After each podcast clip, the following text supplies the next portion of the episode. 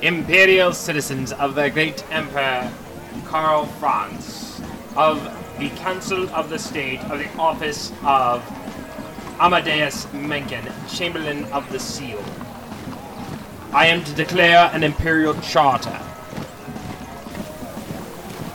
It is the twenty-fourth Valentag of Summerzeit in the year of our Empire twenty-five twenty, and great news from the front of the Battle of the Blackfire Pass, where glory praise his name, our great Emperor Karl Franz, with his rune vang steel disemboweled the giant Vorbad Iron Giant, and has once again sealed another countless victory for the Empire of Man. To our feudal allies to the east of the land of Bretonnia, some say the Lichmaster has been slain. Some also say that he has been the only one to come close to Nagash the Betrayer in wielding the powers of necromancy. Alas, fear not, Imperial citizens, for the old world still lives. Not so fast. First you must answer a riddle. What journey be long and twisted and sensitive at hand? To what end must man go to discover the depths of his ecstasy? Think hard, strong warriors. Fuck, I know this. I've got it! You want us to twist what is long with our sensitive hands. He wants us to jerk him off. Just punch the tip and twist it. Hear ye, hear ye, and welcome to a radio-free Altdorf. That's right, bitches. Put on your pantaloons, put a feather in your cap. One in every ten Empire statesmen, fucking take off your goddamn shoes, because we're going back to the old world, motherfuckers. Um, and we have a special guest with us. Ooh, who may it be? Uh, uh, uh hello, good sir. It's me. I've come all the way from Altdorf to talk to you. Look, check go. check out my cod piece. You didn't mention cod pieces. That's another big thing about. Oh my goodness! How bulbous, how powerful. Yeah, no, it's uh, Tim here. Nice to uh, be talking to you guys from the other side of the world. Well, uh, yeah, I guess it's the other side. You guys are like east. Far. Yeah. You, you, you're in the middle, Middle East, Middle East coast of America. Not the Middle East, obviously.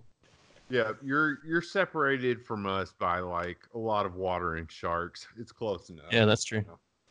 Yeah, um, as a, as an Anglo-Saxon, also I should point out that you should name your podcast the, uh, I know something to do with the Axis Axis powers. You got like Italians and Germans and all sorts of guys on here. Yeah, that's nice. Yeah, we're we're getting a very fascist friendly over here right now. So that's, that's awesome. Culturally diverse. Yeah, that's right. Yeah, just like just like the Axis powers, yeah. As culturally diverse as the Axis powers yeah, in the world. This, this means the this partnership is doomed before it even began. So, but uh, yeah, guys. So our goal today is to kind of give a rough beginner episode to Warhammer Fantasy eighth Edition, and I want to give a special shout out to our friend Tim's podcast, The Electric Count. This is kind of what sparked the inspiration for this and got me back into eighth Ed. So we thought it'd be cool to reach out to you guys, do a special like one-off episode and talk a little bit of fantasy and uh, kind of how eighth Ed works and if, what some pointers for getting back into it if you want. Uh, first, I figure we start off with a, a little bit of hobby history from old Tim there. Why don't you give us your rundown, man, on how you got into this crazy, crazy fucking yeah. thing. Uh, I've got to say we had to uh, we had to br- break out the really powerful stuff to turn you into our uh, Manchurian candidate over here. And, yeah, uh, I know, fucking deep state. Yeah, soon, come, yeah, all comes soon in a circle. Two years it yeah. took, but yeah, as soon as those guys started started just being like a bit shaky on fucking thirty K, I'm like, oh, that's it. We're gonna fucking we're gonna shore this shore this boat up, shore yep. this wall up. uh break right, out the fantasy fucking, I knew Scott's got yeah I noted noted at some point that you like were into swords or something and it's like yeah I'll make a mental note of that crack yeah, out fantasy yeah. to make to enslave him uh yeah yeah yeah oh I, hey hey Vin as well like I haven't I don't think we've talked before Is it Vin or Vincent or Vinny or what? What do we call you? You can, what do I call you? You can call me whatever you want. Uh, but yeah, we've never talked before. Yeah. We mostly yeah. call him Dirty Greasy Dago around here, but you know, E G D. Hey, you know what, Tim? But you don't have to follow his fucking example. Cause you want to be where? Do you want to be where he's at when Jesus comes back? I don't think you do. As an Anglo Saxon, I'd just like to point out I'm not going to use that term. That uh, is, is, is, it's a bit dicey, man. Bit bit dicey for me. Say anything like that. Anything anything controversial. Uh, you know, with Hillary Clinton around. Um, but yeah, so uh, fantasy is fucking awesome. Probably like one of the best games Games Workshop's ever made. Like I rated up there. Like I really like Necromunda. Probably I played more, way more fantasy than Necromunda because you play like, you might just play like a twenty minute game of Necromunda and then be like, oh, that's my game for the week. But fantasy, in terms of like, you spend whole days just cranking out games. You know, like um, Spencer and I used to go to these events where it was like five game, five two thousand five hundred point games in like one day or five. Yeah, no, no, five times twenty-four hundred point games in one day, which is like a fucking insane, grueling schedule because you have to get there at seven thirty in the morning and play till like seven o'clock at night. But, you know, um, if you want to want to get your stats up on the online fucking leaderboards for worldwide global fantasy, that's what you got to do sometimes. Crank out fucking... Right, Those, the, that needle doesn't move itself. yeah. Um, so, yeah, fantasy's... The thing about fantasy I found is that, like, uh, the scene... when we were playing uh, was really competitive. It was just a tournament scene. And just like every other game, every, every other Games Workshop game system, except for thirty K, which is I'm like, it's very rare to see a competitive tournament for thirty K. Uh, it, fantasy was always like uh, tournaments like that. I mean, and for forty K, obviously tournament rule set. Well, not, I guess it's not a tournament rule set, but everyone plays tournaments. Um, Blood Bowl, obviously, somewhat of a competitive game. Um, and so, yeah, so fantasy, it, it, it, I like playing like fucking more fucking crazy narrative games. So with fantasy, um, what we've done when we've, since we've started playing again and running some events and stuff, is try and copy the thirty K model where insert, we're having having two sides.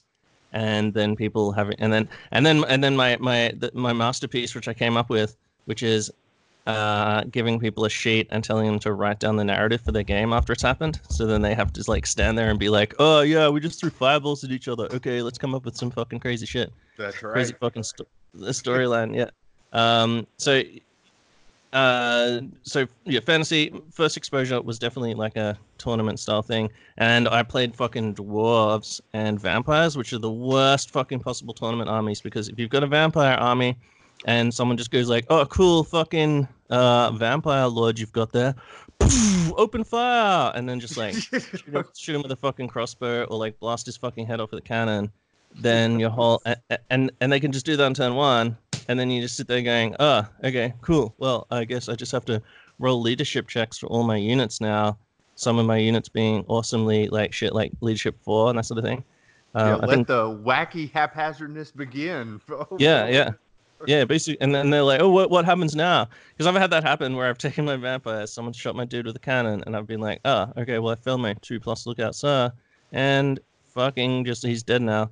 And then they go, "Oh, what happens now?" And I go, "Well, now you get to watch my army crumble to pieces for six turns with no leadership at all."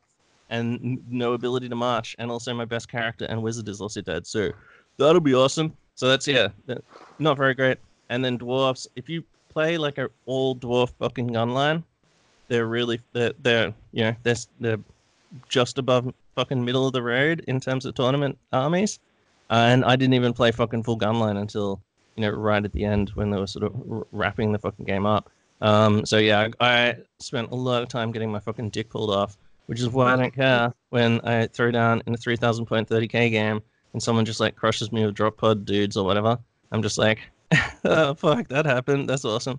Um, like, I'm, yeah, get, you, you really fucking learn what uh, sportsmanship's about when you get your fucking dick pulled off. Like, yeah, everyone's a good sportsman while they're fucking winning. So yeah, yeah, yeah. But yeah, so those um, obviously like. Like most people pick, uh, sort of found out about fantasy and forty K and shit in the back in the nineties or whatever. and was just like, oh, this shit's pretty cool. I like this, like, a brutal, unrelenting story. And, uh, you know, the the the forty K story is, like, super grim and just, like, endless fucking massacres and shit. And then fantasy is, like, um, a close second in terms of grimness, just because yeah, the, like whenever I think of fantasy... Grim. Yeah, yeah, I think, like, the, some of the first shit I read about fantasy... I think, like, the thing that sticks in my mind the most is that book. Have you ever read that novel uh, about the uh, wolf... Uh, Knights of the White Wolf? Is that it? In fucking Middenheim? It's I'm like... check it out now, but I haven't... Re- I've heard of it, I think. It might be written by Dan Abnett. It might be written by him. Well, it's like these Knights of the White Wolf, and they're just these fucking jack dudes with hammers, and they ride fucking just, like, heavy crushing horses.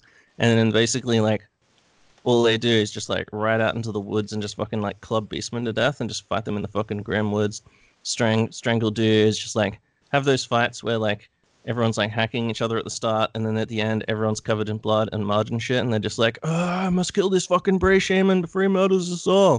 They have to, like, stab each other with fucking sharpened stones and shit. That's the kind of shit that I think of whenever I think of fantasy. Just, like, nice. grim fucking, grim woods battles against beastmen and that sort of thing, so, yeah, um... No, it's a great game. Like, what do you like about it the most, Scott? Like, do you like the fucking crazy background? What do you like? So I got into so I... it, gosh, probably like third or fourth ed, way, way back in the day. Like, my very first thing I ever bought was the Realms of Chaos, like, box set that came with all those oh, nice. punch-out cardboard pogs and stuff. And uh, all my Chaos Warriors looked like, you know, the Hunchback of Notre Dame went to a Guar concert or something. Yeah. Like, dressed incredibly silly, but um yeah, that's how I got into it. And I uh you know, kind of took it from there. I always liked it just because um I don't know, it, it felt like more of a in forty K forty K's always kind of had that tournament backing, but this seemed like something that was more akin to campaigns and like special events. I remember uh, the Island of Albion expansion came out uh, not too long after I got started, and uh, Games Workshop oh, okay. Rogue Trader came to like my local store and put on a freaking, you know, uh, uh, an event with, you know, water boards with armies getting off of boats and stuff, and I was just like mercilessly yeah. hooked on the epic, like Tolkien-esque scale of all, you know, everything that was fantasy. Was that but, your um, first uh, exposure to waterboarding? Yes, yes, my first one. Unfortunately, not the last, but okay. It's a dark time in my life, but um, yeah, we uh, that's that's kind of how I got started, and um, yeah, you know, right, sort yeah, of that... ran from there. My friends yeah. are all into it like super heavily when we were kids. That was probably the number one game that we all played across the board, and we traveled to like different events and whatnot to, to you know, beat that grueling ass schedule of, you know, no holds barred fantasy tournaments. But yeah. um, you know, after uh, after like the unspeakable event that occurred a couple of years back, I was bummed out because that was my very next hobby project after I finished my thirty K. Like, oh, really? You know, yeah. loyalist and trader armies. I wanted to get into get into fantasy, and it, when yeah, you guys yeah. started podcasting, I was like, fuck it. I'll start a interaction over on this side of the aisle and see how it goes. yeah, I, I think th- I think that actually happened, like when they, uh, you know, the the event which uh, Scott's alluding to there. I'm pretty sure that happened after we started too. Like, so thirty K was around, and then we, and then for a couple of years maybe, and then we started doing the podcast, and then like maybe like a month or a couple of months into it, they uh, uh, Games Workshop fucking murdered the old world. I'm pretty sure, because I'm pretty yep. sure if. You, Yep. I'm, I'm sure if you go back, you can find me. Just find us, Michael and I, just being like, uh, there was an episode where we were just like, uh, oh my god, yeah, I remember listening to it. And nothing to do with thirty K, but I'm fucking, but Games Workshop, how dare you? Yeah, yeah, I'm sure. How fucking dare you? Yeah, because I remember being like, oh man, such a fucking, that's so fucking shit. Like, why would you kill the old world? Why would you fucking wind that shit up? Um, like, it's some of the best fucking background and just. Like yeah, lore as far as their and setting just, goes, I, it's the best, yeah. in my yeah. opinion, the best yeah. workshop setting. Yeah, it comes closest. Like, one of the things I like about thirty K, and the, the the more it goes on, like the more sort of non-marine shit we're getting, and so we're getting like lots of there's and plus with the solar arcs and the militia, you know, you're getting all these like baseline human armies. But yep. Fantasy has like the most compelling like baseline human armies, because it's like fucking like thirty years war style dudes. Yeah. But also with just some like um you know, some repeater guns and shit like that, just like crazy fucking Divinci murder weapons. Fucking madness. Yeah, yeah, yeah, yeah, exactly. Yeah. It's not like steampunk. There's no like magic furnaces, fucking running fucking forklift robots and shit like that. But you know, like there is some like crazy like repeater guns and stuff. Um And uh, and then those dudes are just like, yeah, we're all fucking high cultured and shit. We've got all these cities. We're fucking wealthy. We're gonna fight amongst ourselves and stuff. And then just like, and then just like a, a dark wind blows in from the north, and everyone's just like, whoa, what the fuck was that? And they're like, oh, I don't know. Let's have a look in this tome. And then they just open up a book and like, oh, apparently a hundred year, uh, you know, enough generations ago that people have forgotten. Like these du- giant dudes in steel plate just came out of the north and massacred every all these fucking cities. Yeah, this is a huge problem, as it turns out. Yeah, yeah, yeah we just fucking forgot about it. Like what? We're just here fucking dealing with like you know these uh, every now and then like the, like I guess they know about vampires, so they're just like, oh yeah, you know.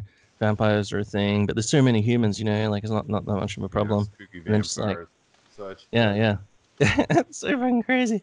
So yeah, no, it's it's great, man. Like the, um, yeah, the, the grimness of the fluff is really what like keeps you in the game, I think, um, yeah. because like the, uh, uh, and, and th- there's been so many iterations of the game, but like the the fluff is what sort of like tied it all together. Um, And then, so so getting rid of like not only the game system, but also getting rid of the background as well. It's just kind of like, pff, you know, uh, guess we're not going to do that anymore. Um, yeah, yeah. So, and, and if you go and look at those people, the people who are playing Age of Sigmar, like I fucking when I look, I've, I've looked at, every now and then I'll look at the name list on a on an event just to see if I recognize anyone, and like I recognize one or two people, but like not like there was.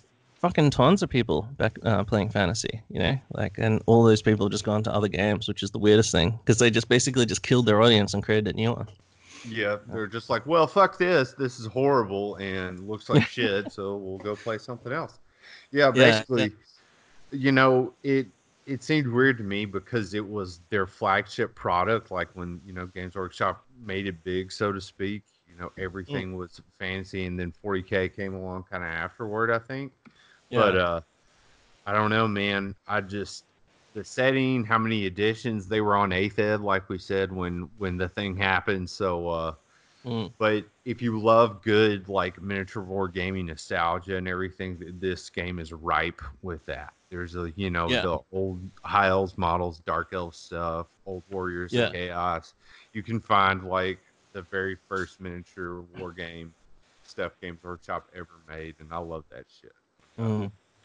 Yeah, I, I think the, the one of the most compelling things about it is you can basically go back and dig your fucking fantasy army out of a cupboard that you attempted to paint when you were like fucking fifteen or whatever, and then yeah. just go, oh, I'm just going to strip this shit down because these models are like classic fucking Jez Goodwin masterpieces, and right. then just fucking paint them up now, and now with your supreme fucking work ethic from fully painting thirty K armies and... um. Uh, paint, painting, painting a whole mech warrior army and whatever the f- fuck else shit you've been doing since then. You become a proper fucking uh, professional hobbyist now, and uh, listening to podcasts like fucking Radio Free Altdorf or Radio Free Istvan, um, right. or I F R S or whatever. You fucking you're able to power through great projects now. So now you can go back and do that fantasy army on me that you always wanted to do. That's right, um, man, and it makes. Just, uh, It definitely makes painting all of this shit, all of the little, you know, the massive amount of miniatures you, you have to mm. you have to get done a lot easier. And uh, yeah. I don't feel anywhere near as intimidated as I once did as a young squire once upon a time. Yeah, yeah, yeah. Yeah, I think you just need to sort of um, and maybe even just do a go slow. Like if you're thinking about um, getting into fantasy and you want to play some games, just... Like, but but you've got you know you've got time and you got models. You just paint a unit every now and then. It's not going to change anytime soon. We're good, folks. Yeah, it's... yeah, exactly. Yeah, um, you've got the, all all the rules are there. There's a, there's scans of the old books um available, which I'm pretty sure is totally legal. So oh yeah, uh, yeah, you you can find all the rules. Um, uh, it's uh, it, it's not hard to get into it. So um, uh. do you, do you want to talk about our fav favorite armies? Yes, yes, that's where I was going to go next. So, what is your favorite faction? What's Vinny up to anyway? What's he? What? What have, have you? Have you bought shit? Like, have you decided on a faction? Like, what's the deal, bro? Ooh. I so first everything that news. those two. This is for the listeners. Everything that those two have said. Uh, we are in the same boat as if you're listening to this episode to learn how to play Warhammer Fantasy Base, because I know nothing about Warhammer Fantasy.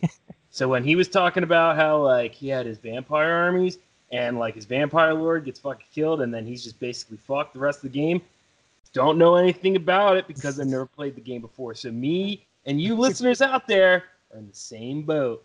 But that's the whole purpose of this episode, is because I'm the fucking guinea pig, because yeah. I bought the whole new big, well, not even new, just eighth edition, like big guy.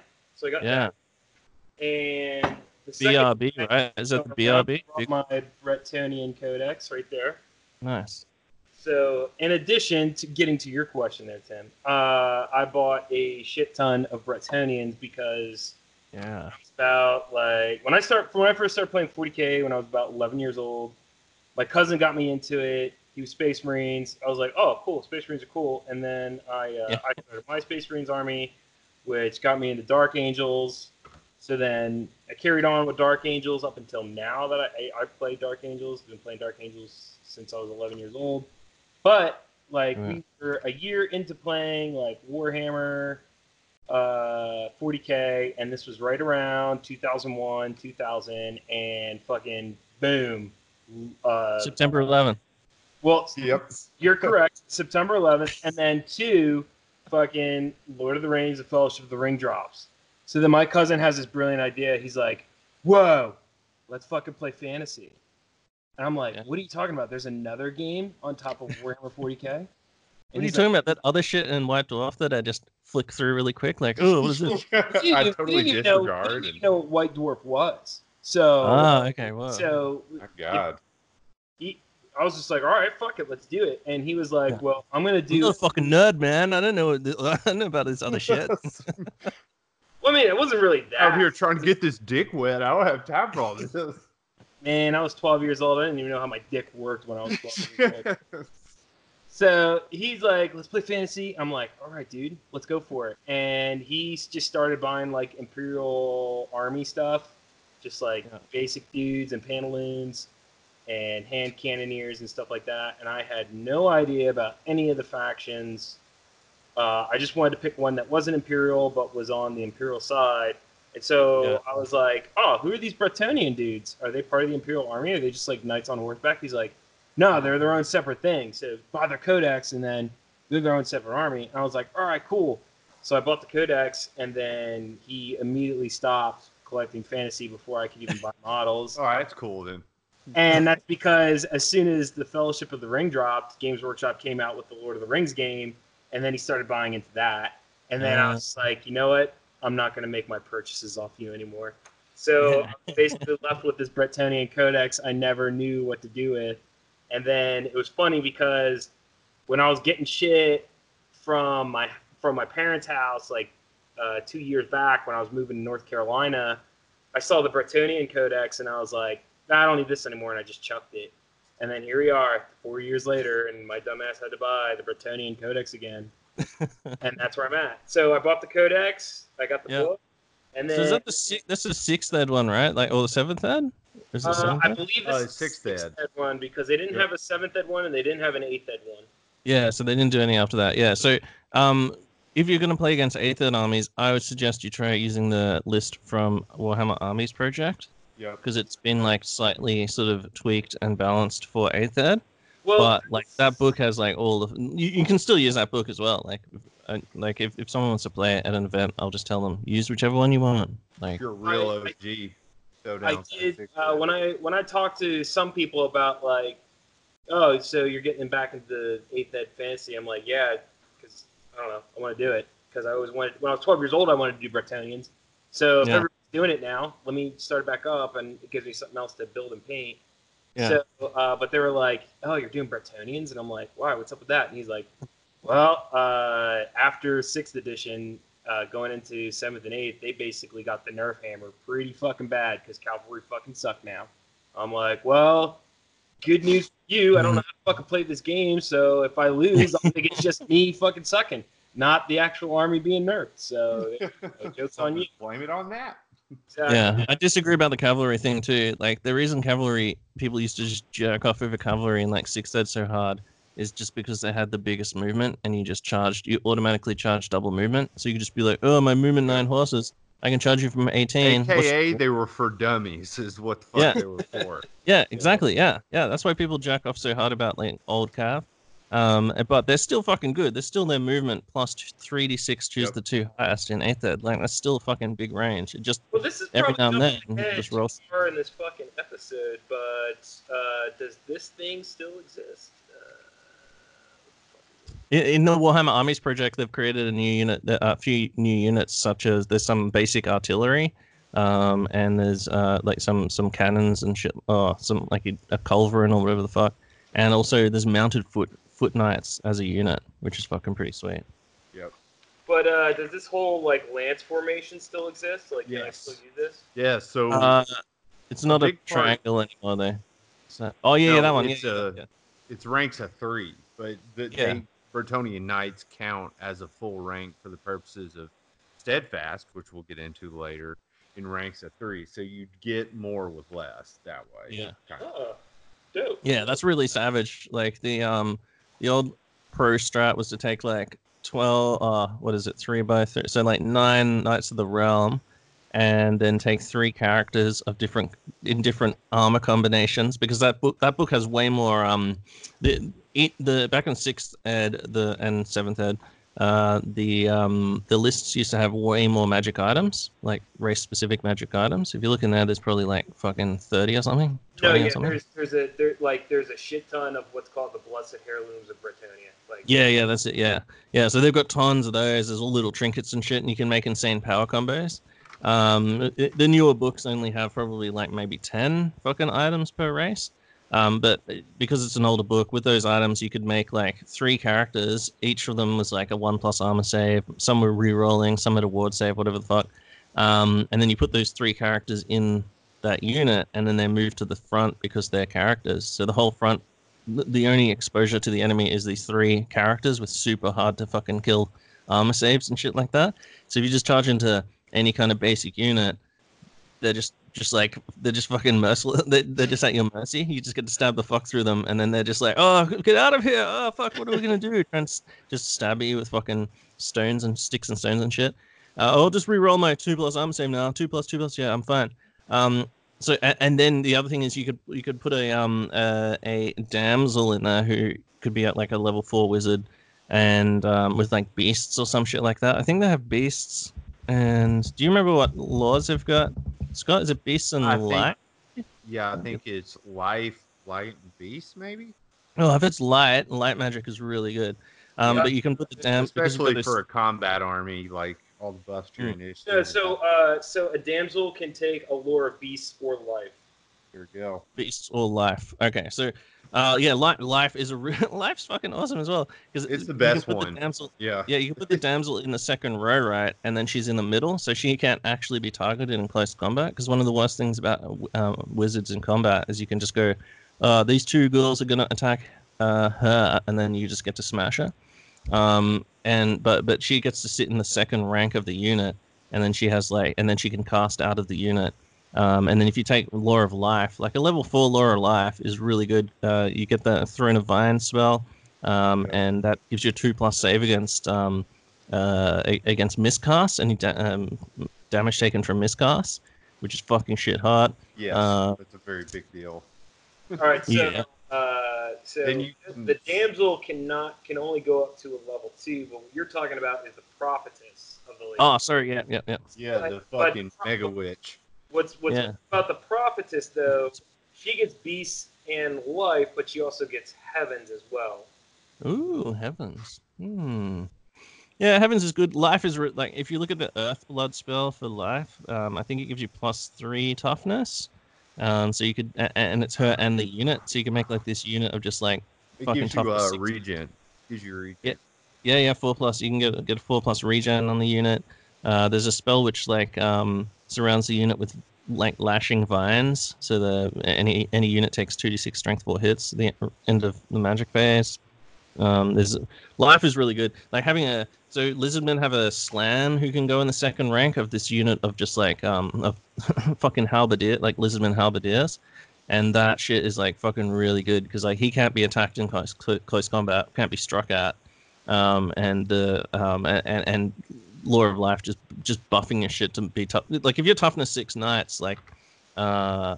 any shooting, basic shooting from pistols or gun, uh, handguns, bows, anything like that's only wounding on sixes. So yeah, like t fucking Lore of Life, definitely, definitely. Well, I mean, the, the you've got a you've got the B R B. Um, that that'll, that'll be a, that's a, a fun uh, exercise whenever you write a list. Is just going, oh, I wonder which lore I'm going to take for my wizard. Um, so you can you have to go, go and like. read up on all these spells. The worst thing ever is like when somebody's just like, you sit down to play a game and you're like, okay, cool, time to roll for spells, and they're like, oh shit, which lore should I take? And you're just like, oh fuck, I don't know, Brett, man. Probably one that complements your battle plan or your army design and shit like that. Yeah, like, probably not the fuck. just make that yeah, I'm uh, I'm my my anxiety is is too much for that. I would never be that type of person. There you go. Like I would I would freeze up and I'd be like, okay, man, I'm gonna go. I'll, I'll get out of here.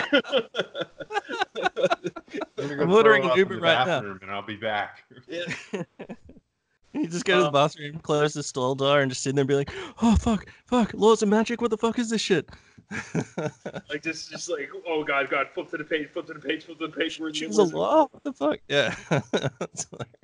But yeah, so uh, bought the rebought the Bretonnians, and then I went on eBay and I bought like some models, and then I found out how ridiculously overpriced people are charging Bretonnian models for. Yeah, oh, bro, tell me about it. So Fucking. I uh, I talked to a a friend that's friend of Chairman Mao, and uh, got some more models that way. So you know, yeah, perfect. Chinese uh, entrepreneurship is saving this hobby, dude. Yeah, so yeah. People try to price gouge me on the old Tomb Kings too, but uh, I just take my business overseas, man. I'm man, I'm a I'm a citizen of the world, so exactly. Yeah. So I have I I built uh, I got three, and I built them so far. I got three trebuchets. I got, I got like my basic standard bearer guy. I got three Grail Knights built. Uh, I got a da I got a damsel of prophetess on a mount built. Um, and then left to build, I got about, ooh, I want to say about forty Grail Knights, fifty Knights of the Realm, forty mm. men-at-arms. I got sixty bowmen with defensive stakes, and then I have, uh, I got the Grail Reliquae, the oh, nice. the Fey Enchantress, and then the Green Knight, and then just for shits and gigs, I bought, uh, King Luan Lianke, uh, right. oh, nice. which is dope because I thought he just came back on horseback, but the model I bought came with both the Pegasus and the horseback, so I can put him on whatever I want.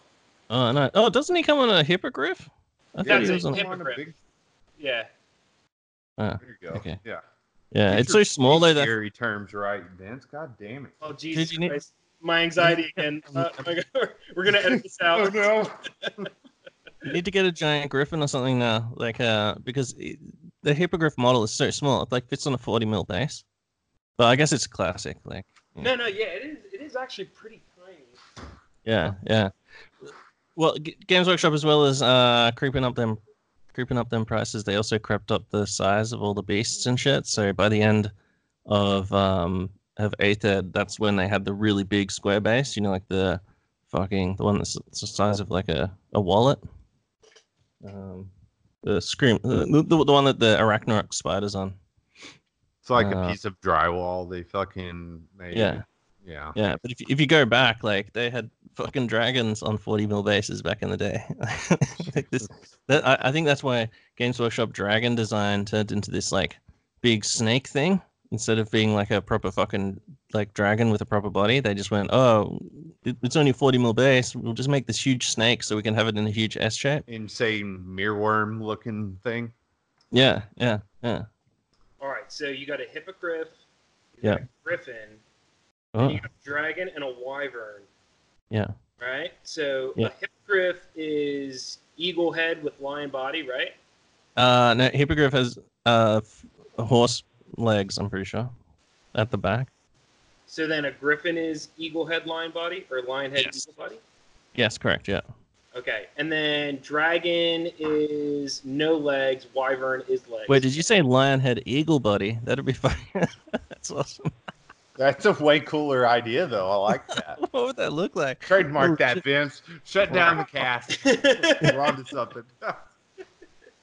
Does it get four legs, so it's got four eagle feet? That's fucking mental to think about. Oh, okay, no, no, keep going. Sorry, yeah, yeah. So, and oh, and you got a manticore as well. Just right now. Yeah, yeah, so a manticore is like a lion, scorpion tail, and wings. So what's the so? Because I, if I recall, people commonly mistaken the two when it comes to fantasy-based uh, art. But a wyvern and a dragon, right? So a dragon is going to have legs, but a wyvern is not, or is it the other way around? Yeah, dragons have four legs, like a cat. Okay. Like a cat. Imagine it like a dog with wings. Basically, it's like a that's what like a dragon should be. Okay. And then a wyvern is basically like like a you know like a, how a bat it's, it doesn't have arms, it, its arms are wings. Okay. That's what a wyvern is. So yeah. Game of Thrones, that's why like fucking Game of Thrones fucked up, because they just had a fucking wyvern. That thing isn't a fucking dragon. I'm pretty sure they did it with Smaug as well in Lord of the Rings, and then the dragon dudes were just like, oh fuck, what do we go with? Classic dragon or like Lord of the Rings dragon? But Lord of the Rings, Smaug, they fucked up Smaug. Smaug's meant, like, you know, dragons are meant to have four legs plus wings. Um, be as far articulate as and stuff. Yeah, otherwise it's just a wyvern, bro. Like, fuck. Um, so yeah, that's where where, where Game of Thrones. uh, I think the, I think at Games Workshop, wyvern has a scorpion tail as well.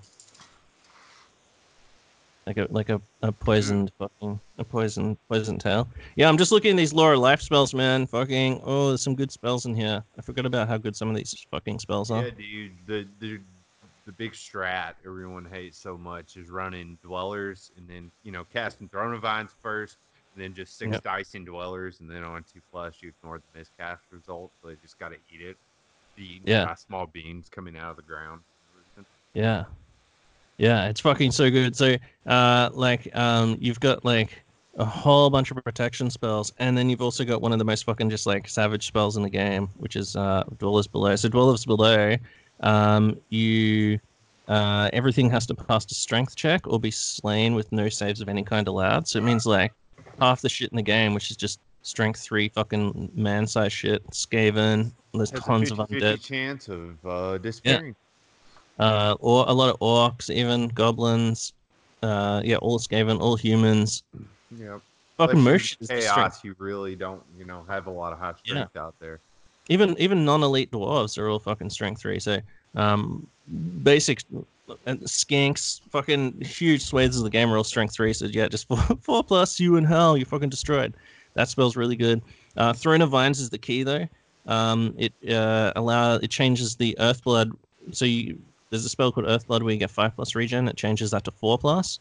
Um, it makes Awakening of the Woods strength six, which is usually yeah. It uh, basically um, buffs four. all the other spells in that lore. So if you cast it first, then every spell you're going to cast afterward is going to be stronger or be more potent. Yeah. Yeah. Oh, so yeah, yeah, yeah, exactly, yeah. Um. Oh, it makes flesh to stone fucking goddamn t plus four toughness. Yeah, dude. So just plus three, so you could make, you can make like Knights of the Realm fucking tough fucking toughness ten. Yeah, yeah. Whoa. It's now a steam freight train. Yeah, yeah, yeah, it's a steam meteorite. Um, and then but, uh, you... so. I figured oh, regrowth too, so you can actually bring knights back to life as well, or heal shit. So yeah. yeah. And I think in the F A Q, they removed the term uh, wounds worth of models to just wounds. So you can cast it on like a single model, I think now. And uh, I might be wrong on that, but I'm pretty sure that's how it works. Yeah. Um, yeah. But uh, first thing I figured we would give our prospective fantasy players is a little advice on how to build an army, kind of what the army construction is. Yeah. So, uh, Tim, you want to... take the lead here and tell them a little bit yep. about how percentages work and all that good stuff. Oh yeah, yeah, yeah. Okay, cool. So there's like two overlapping fucking systems. Like number one, Uh, you've got the whole uh, force org chart thing, you know, um, yep. except instead of just having H Q, you've got lords and um, lords, heroes, and core, heroes. Special, and rare. Yeah, correct. Yeah, um, so, but but the way that they so the way that works is each uh, so lords can be up to twenty-five percent, heroes can be up to twenty-five percent, troops have to be twenty-five percent or more. Mm-hmm. And then uh, I believe special is uh, up to fifty percent and rare is up to twenty-five percent. So all of that adds up to more than one hundred percent, obviously. Um, but it just means that you can take more or less of lords and heroes and that sort of thing. Um, right. So it's uh, as well as that, you've also got a force org chart where you've got you've got to take one H Q, essentially. You can take one um, uh, lord or hero to lead the army. And then you have to take uh, troops choices as well. I'm pretty sure it's three troops choices in two thousand or more. So, um, but you've got to work around the percentages too. So it's kind of fun. Like if you've got um, a program like uh, Quartermaster or Battle Scribe, um, it, it does it sort of keeps track of the percentages for you. Um, but yes. yeah. Yes, that's a great pro tip. If you are going to be building lists and trying to get an idea of like what do I want to play with and buy, and you can download uh, Quartermaster, do so because it'll give you the percentages you're filling for each of those little slots, and that kind of helps you, you know, yeah. figure out. Sadly, yeah. if you're an Android peon like myself, you cannot get Quartermaster, and the developer has specifically stated that he will not. Put it yeah. on Android. So yeah. yeah, yeah, that's Sean. That's one of my friends, Sean. Yeah, and the reason for that is because he's just like he literally is an Apple dude, and he works doing Apple stuff all day, and he's just like, I'd have to learn how to do fucking Android shit, and I ain't got time for that. I want to paint my Skaven and elves and fucking fuck around. Time for this fucking. You know, yeah. I was gonna give that dude the buy because you know, uh, I was gonna give that dude the buy because you know why most most app developers say that they don't want to do Android because. Android, you have to basically create the app for whatever specific phone it is. That's why uh, in apps like Snapchat on Android, the picture quality is poor because the way Snapchat works around the different models of Android phones is it just simply takes a screenshot of your uh, phone while you have it in camera mode. And that's why there's that big meme around the internet like, oh, it's blurry because it's Android. Um, But that's because Android, the O S, is on so many different phones. There's so many different phones with different cameras. That's the workaround. Yeah. Oh, but yeah. It must be fucking nightmare, man. Uh, he didn't even give us that uh, excuse, so he can go fuck himself because he can just simply make it for fucking Android, and I will gladly pay him the dollar fucking ninety-nine or whatever it is to put that on my phone. No, he doesn't want it. He doesn't want it, man. Hey, um, isn't there? There's some emulator shit you can get anyway, isn't there? Isn't there some? I was sure someone was saying there was some emulator you can get where you can run Apple apps. There probably is because it's such a fucking open O S that there's a million shit out there. Yeah, yeah. Well, there you go. That's something. To... Then again, I'm lazy. I'm sure, sure I heard someone say that. um, but yeah. Uh, so in in terms of tracking percentages. I think like um, it, it's it's obviously really easy for two thousand point games because you just write the number five hundred down and then boom, do that. Um, so uh, what uh, I guess like in terms of uh, army building, what is there other than that, Scott? Like just um, you you want to be able to compete at like all the different levels of the game, or or, or in each of them, the more phases you can compete in and win at, I guess. Yep, so uh, basically the force org works like this. You know, you need at least one lord or hero to be your general. Okay, yep. You have to have a minimum of three units in addition to your lords and heroes. Yeah, uh, that's pretty much it besides the the percentages out there. So um, as far as being able to compete at any level, I mean, fifty percent of your list can be special units. And special units typically are a little bit better, cost more, so you can afford to take more of things. Like you can always count on dying and being able to fill a special, you know, a special selection.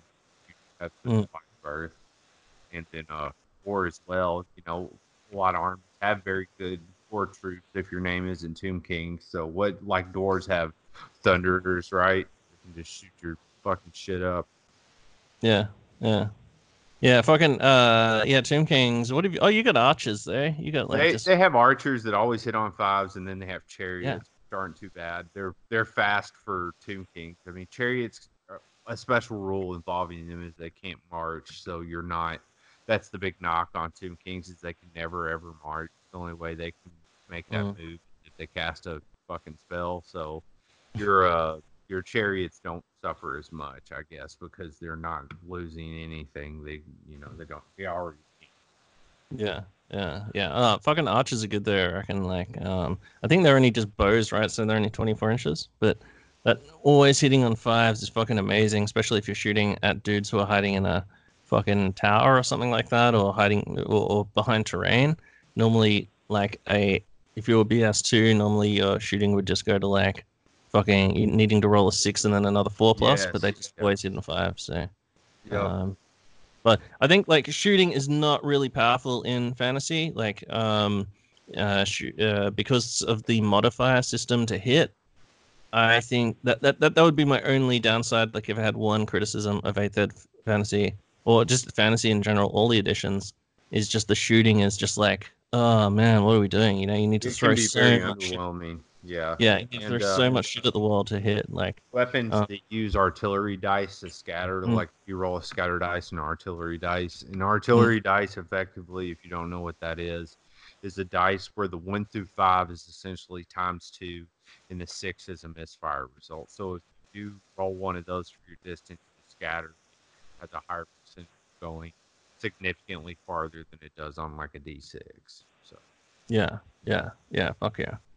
Um, so, but yeah, so, so in what I'm saying is your Bretonian archers, don't paint those first because they will, ver- they'll be very underwhelming when you put them on the table. I think, right, like, right. Bretonian They're... basic men are only strength two or some shit, aren't they? Or I yeah. can tell you right now. Yeah, I remember the, like, the peasants are even worse than like, like a basic human, like a basic German dude. They're all malnourished and dying of famine. Yeah. Yeah. Because they worked yeah, that true. into the game. It's because the knights are all just like, that. the knights are just drinking it up, man. Like, just living fucking large. Yeah. No, no, every, everybody's uh, strength and toughness three. Really? Yeah. Oh. Mm, For some reason, I always remember Bretonian just basic, like, archers, or maybe just the basic dudes with spears or something being shit toughness, but oh, I don't know. Maybe only strength. Maybe. Well, no, their their weapon skill's pretty bad. They're at two. Oh, okay. Maybe that's just it. They just shit at fighting. But they're still as tough as human. That's not too bad. There you have it. But uh, yeah. So that's that's kind of how you build an army, guys. You know, you had those. Just find a good way to track your percentages. You need a lord or a hero to be. You know, mm. Yeah, it, it's it, it's it's kind of hard to be more specific because there's so many fucking armies. There's like well, like thirteen or fourteen armies. So. Uh, without going through every army and telling people, oh, so this is the hero choice you should take. This is the yeah. fucking blah blah blah. Um, but I would say with you know those general principles. Yeah, yeah, yeah, exactly, yeah. Um, and, but in uh, terms of Bretonians, probably definitely, I would say definitely go with a wizard ass, like as high power as you can get, because yes. fucking magic is really good. Yeah, eight, more eight. Life's great. So if I were you, Vince, I would definitely look into. Yeah. Taking two two things. One thing to be your general, so like a Bretonian lord, and then your uh, wizardess sure, to throw some life so, out. So are you planning a game against him, Scott? Are you gonna guys gonna Not read yet, up? Yeah, but uh, sure. He has his stuff ready when he comes up for Heresy Camp. Oh yeah, yeah. I'm gonna try to take his lands. Fucking Ooh, claim, okay, the right, okay. claim the right of Prima Nocta and all that. Here we go. Yeah, let's get some action going. So how many, how, how many points are you guys going to play? How many points does Vin need to do? two thousand? So, twenty-five hundred? What are you doing? Yeah, twenty-five hundred I think is a good byword for everyone out there if you're trying to build a list to like the eighteen fifty or you know, the yeah. twenty-five hundred equivalent thirty K. It transfers over to the twenty-five hundred uh, in fantasy as well. That gives you, you know, the way things are priced, it's kind of designed to play there with the most amount of balance, I would say. Yeah. Um, one thing How many was, trebuchets can you take in twenty-five hundred? I think you can only take two. I can tell you right now, in twenty-five hundred, so two thousand points or more, I can have five characters, one lord, and five max heroes, and then... I can have three plus core units, zero to four special units, and zero to two rare units. Yeah, yeah. So up to two, and but but if you're if you're running uh, three thousand points or more, that counts as a grand army, and then it doubles all of those things. So you can have up to six special and up to. That's right. You four yeah, that's, that's straight up butt. A field trebuchet is considered a rare unit. That's gay. Yeah. Yeah. Well, it's for Bretonians, man. Like they don't. They, they're just fucking drinking wine and fucking chicks and going out and just stabbing yeah. monsters to death. If they you had more field artillery, you wouldn't have got massacred at the Battle of Angkor. Yeah. So you know. But I feel like I feel like you know a field trebuchet should be considered in the same like realm as a Grail Knight, because a Grail Knight, you know, that dude's probably been out. Are those rare choices? Huh? They must be right. Grail, Grail Knights? Knights. They're they're rare unit choices. Yeah. Holy shit! Really? That's yeah. fucking poor shit. I would take two trebuchets over that because you need you Grail need Knight's something to fucking attack shit downrange. And the most important thing your trebuchets can do, in my humble opinion, is kill other war machines. You don't want it. You don't want cannonballs flying through your ranks of fucking knights and shit. It's not good. Yeah, well, well, he's got six hundred twenty-five points to spend on rare shit. So trebuchets, what are they, like one hundred forty points or something? They're, just they're ninety. They're ninety points. ninety. Oh, they're only ninety, so that's only yeah, one hundred eighty. thirty points cheaper than cannon, bro. So you got four hundred forty-five points left to spend on Grail Knights, so that's pretty good. What are there any other rare choices for Bretts, or is it just? No, that, that's that's it. It's Grail Knights, I... field trebuchet. That's it. Grail Knights, you don't see people run them that much, but I think that they're pretty good, right? They're, are they immune to psych or are they unbreakable? I think they might be unbreakable. Uh, it says that their special rules are the Grail Vow, which are weapon skill five. But uh, I think they are immune to psych. Thing Saints. They're strength four, toughness four boys, right? Like a, like a, uh, like a beefy man. Pretty good. I think that they're pretty fucking sweet. Um, and also like they're gonna be pretty heroic when you charge them in. I think they've got grey weapons as well. Um, let's see. Uh, they got a hand weapon, lance, heavy armor, and shield. Um, that's about it as far as equipment. Uh, they have a barded Bretonnian warhorse. Yeah, and just this the the standard upgrade. So like you can have a musician, a standard bearer, and one the unit may carry a magic banner, up to fifty. Yeah. Oh, up to fifty. That's pretty good. There's a bunch of um like there's a plus one movement banner which is pretty good. Um, there's a banner that gives you like um. I'm pretty sure there's a banner that gives you Strider, which allows you to just run through, charge through trees and other terrain and shit. Um, that's pretty good. Can they take great weapons? I seem to remember the the models having great weapons on Grail Knights. Oh yeah, I'm sorry. No, that's Questing Knights. Uh, Grail Knights. Yeah, for some reason the the Questing Knights they can take. Uh, they have hand weapon, great weapon, heavy armor, and shield. But the Grail Knights they have hand weapon, lance, heavy armor, and shield. Holy shit, Questing Knights. Okay, fuck. I always thought that there was like knights errant. It was like the bo young man, young boys. Oh yeah, there are, but they're uh, core choice. And then there's so, Knights of so the Realm. So core choice knights are Knights Errant and Knights of the Realm. And then there's Questing Knights and Grail Knights. So there's four kinds of knights. Holy fuck. Yeah, yeah. I so totally yeah, the, yeah, the, the, the, the Knights Errant are dudes that want to be knights. The Knights of the Realm are just actual knights. Then uh, you got the Questing Knights, who are the knights that get selected to go on the quest to find the Grail. And then, oh, they're the guys with all the baggage and shit, all the backpacks and. Exactly. That's that. Those are the dudes that me and Scott were talking about the other night. That's that badass photo that we like in here of like the dude with like a whole bunch of shit on him. Yeah, with the like, with the Pegasus thing in the background. Yeah, it's yeah. sweet. Adrian Smith artwork. Thing. Yeah, yeah, yeah. I'm looking at it now. Yeah, that's hot. Yeah, that's so good. Bretonians are so good, man. It sucks that they're sort of like criminally underrepresented in uh, like they ever. Yeah, yeah, yeah. Because they've got that whole like Lady of the Lake style uh, fucking thing, which is really compelling. And and like in terms of basic humans, they are the most basic of all the humans, like in fantasy, right? Other than if you could do an all marauder army, I guess. Because, yep. um, but yeah, like uh, yeah. Fucking sweet army. Um, it, it, yeah. So you just need to figure out which models, which which of those models you're gonna you want to run, I guess. Well, all, all the all the limited research I've done so far is basically like uh, eighth edition Bretonnian armies, it's centered around the, the Knights of the Realm.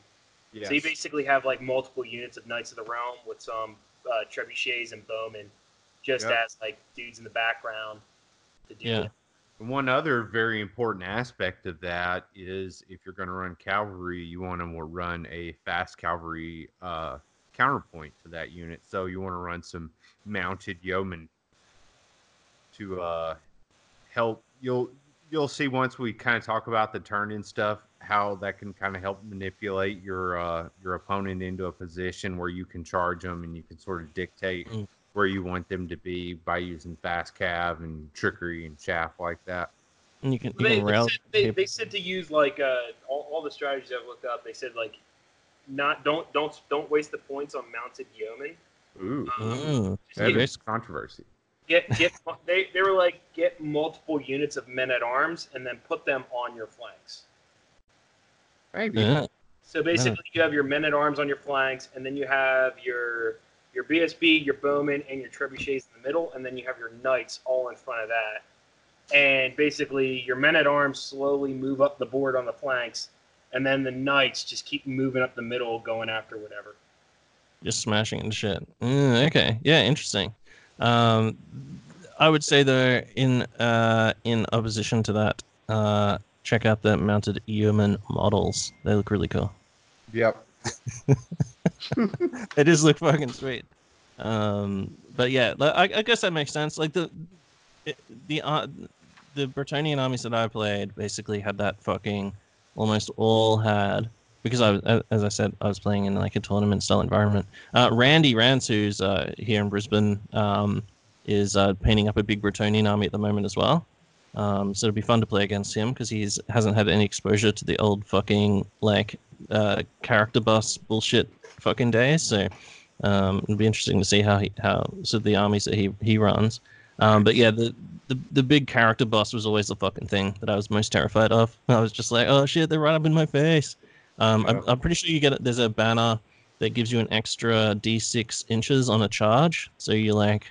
And then yes, there's some you do. That, you can fucking turbocharge like all the way across the board, turn one. So and there's a vow that allows you to reroll charges or some shit too, right? Or something like that. It's so I'm looking sick. at the I'm looking at the vows now, right? So obviously yeah. you can't. Basically, there's like the hierarchy to the vow. So like a grail, like if you have a grail vow, then something else can't have like a lesser vow. Basically, is what it's right. Saying. So, but. When I'm, uh, so, so something like this, right? So it says for specifically the Grail Vow, right? Knights with the Grail Vow are immune to psychology and cannot be joined by characters that have Knight's Vow or the Questing Vow. Any model with Grail Vow always starts the game with the Blessing of the Lady. The Blessing of the Lady is basically uh, you get a six-up ward save, and then you get a five-up ward save against attacks with Strength five or higher. So, yeah. in addition to that, you also get uh, all attacks made by models with the Grail Vow count as magical, though this does not affect the knight's mm-hmm. mount. So, what does that mean? Like, if you're if, if the knights if the knights are swinging and their attacks count as magical, so uh, they can so, kill ethereal, ethereal, yeah, ethereal things. There are undead units. There are fucking ghosts.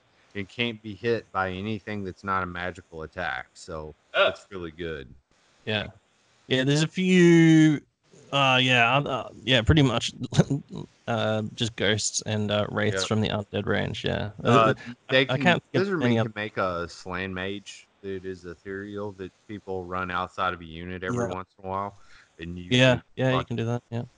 Kill that frog, that fucking wicked yeah. frog. Oh, Drag, shit.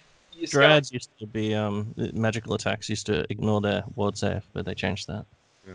Scotty, remember I was asking you before we got on, I was like, well, should I put, like, should I make a banner with these fucking bowmen? And you were like, well, you should be really careful with that because there's some games that, uh, there's some missions that, like, if that banner gets killed, they get additional points, right?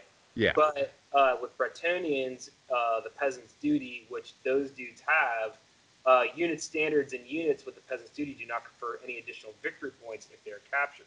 Well, there you go. Put those banner away, my man. Banner so banner away, away, right? So I want to put yep. a banner in every single unit I can. Gives them plus one combat res, which is okay. a good thing, and it it like that one mission, which we'll get to, increases your uh your fortitude points. So that's awesome. But uh, yeah. All right. So moving along, we can talk a little bit about how a standard turn goes in Warhammer yep. Fantasy. So the phases look a little like this. The very first thing you do is you declare charge.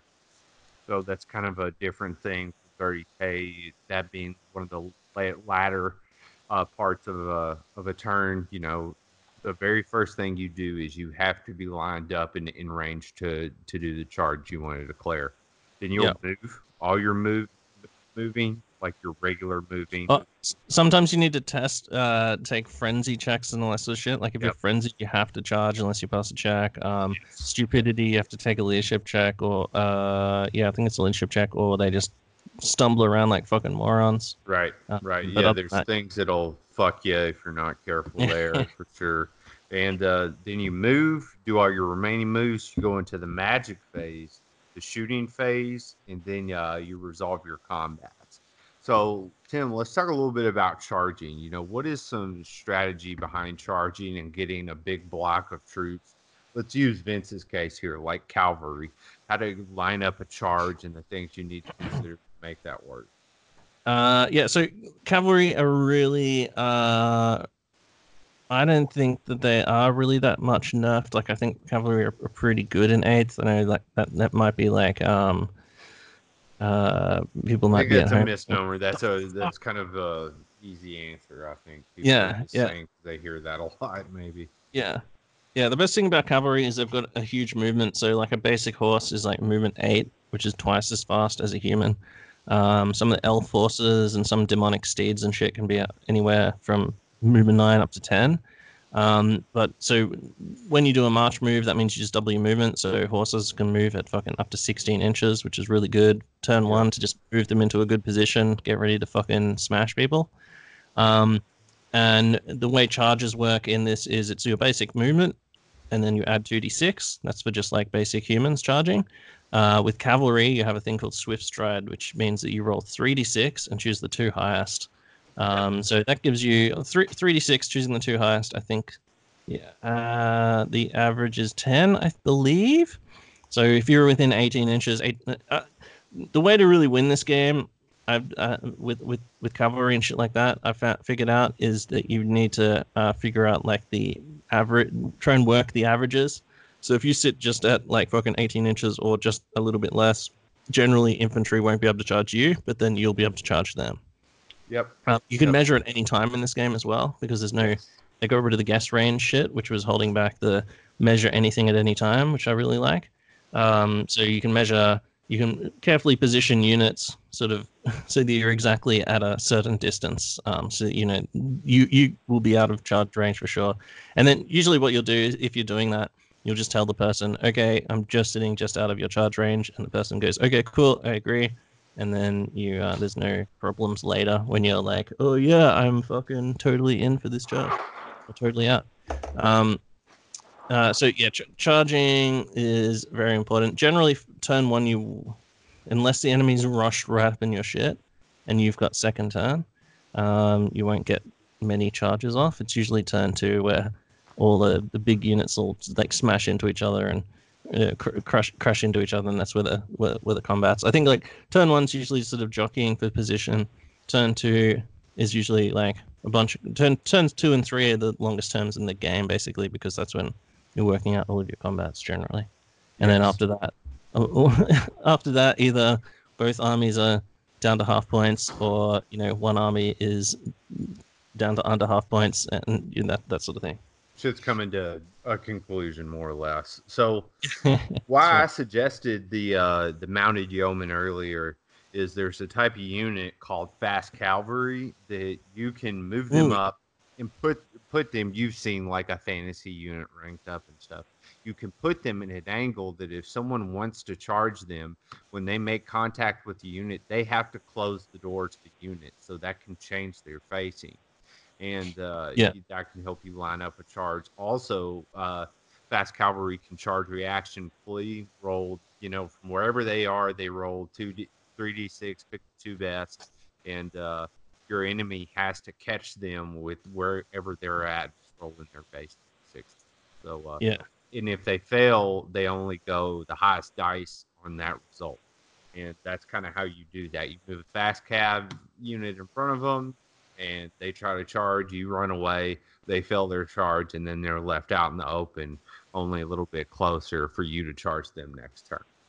Yeah, yeah, yeah. The way the uh, the way that the moving works with arcs and having to do wheels and stuff um, means that you're when you're in a in a formation, you're really good at combat because you're getting that rank bonus, et cetera. But your movement is a lot slowed because the dudes are trying to fucking stay in formation while while yes. also changing orientation. Yeah. Uh, so so, so so having stuff like fast cav or or skirmishers uh, who get to just sort of move in any direction they want as long as each model in the unit doesn't move more than their max move, if you know what I mean.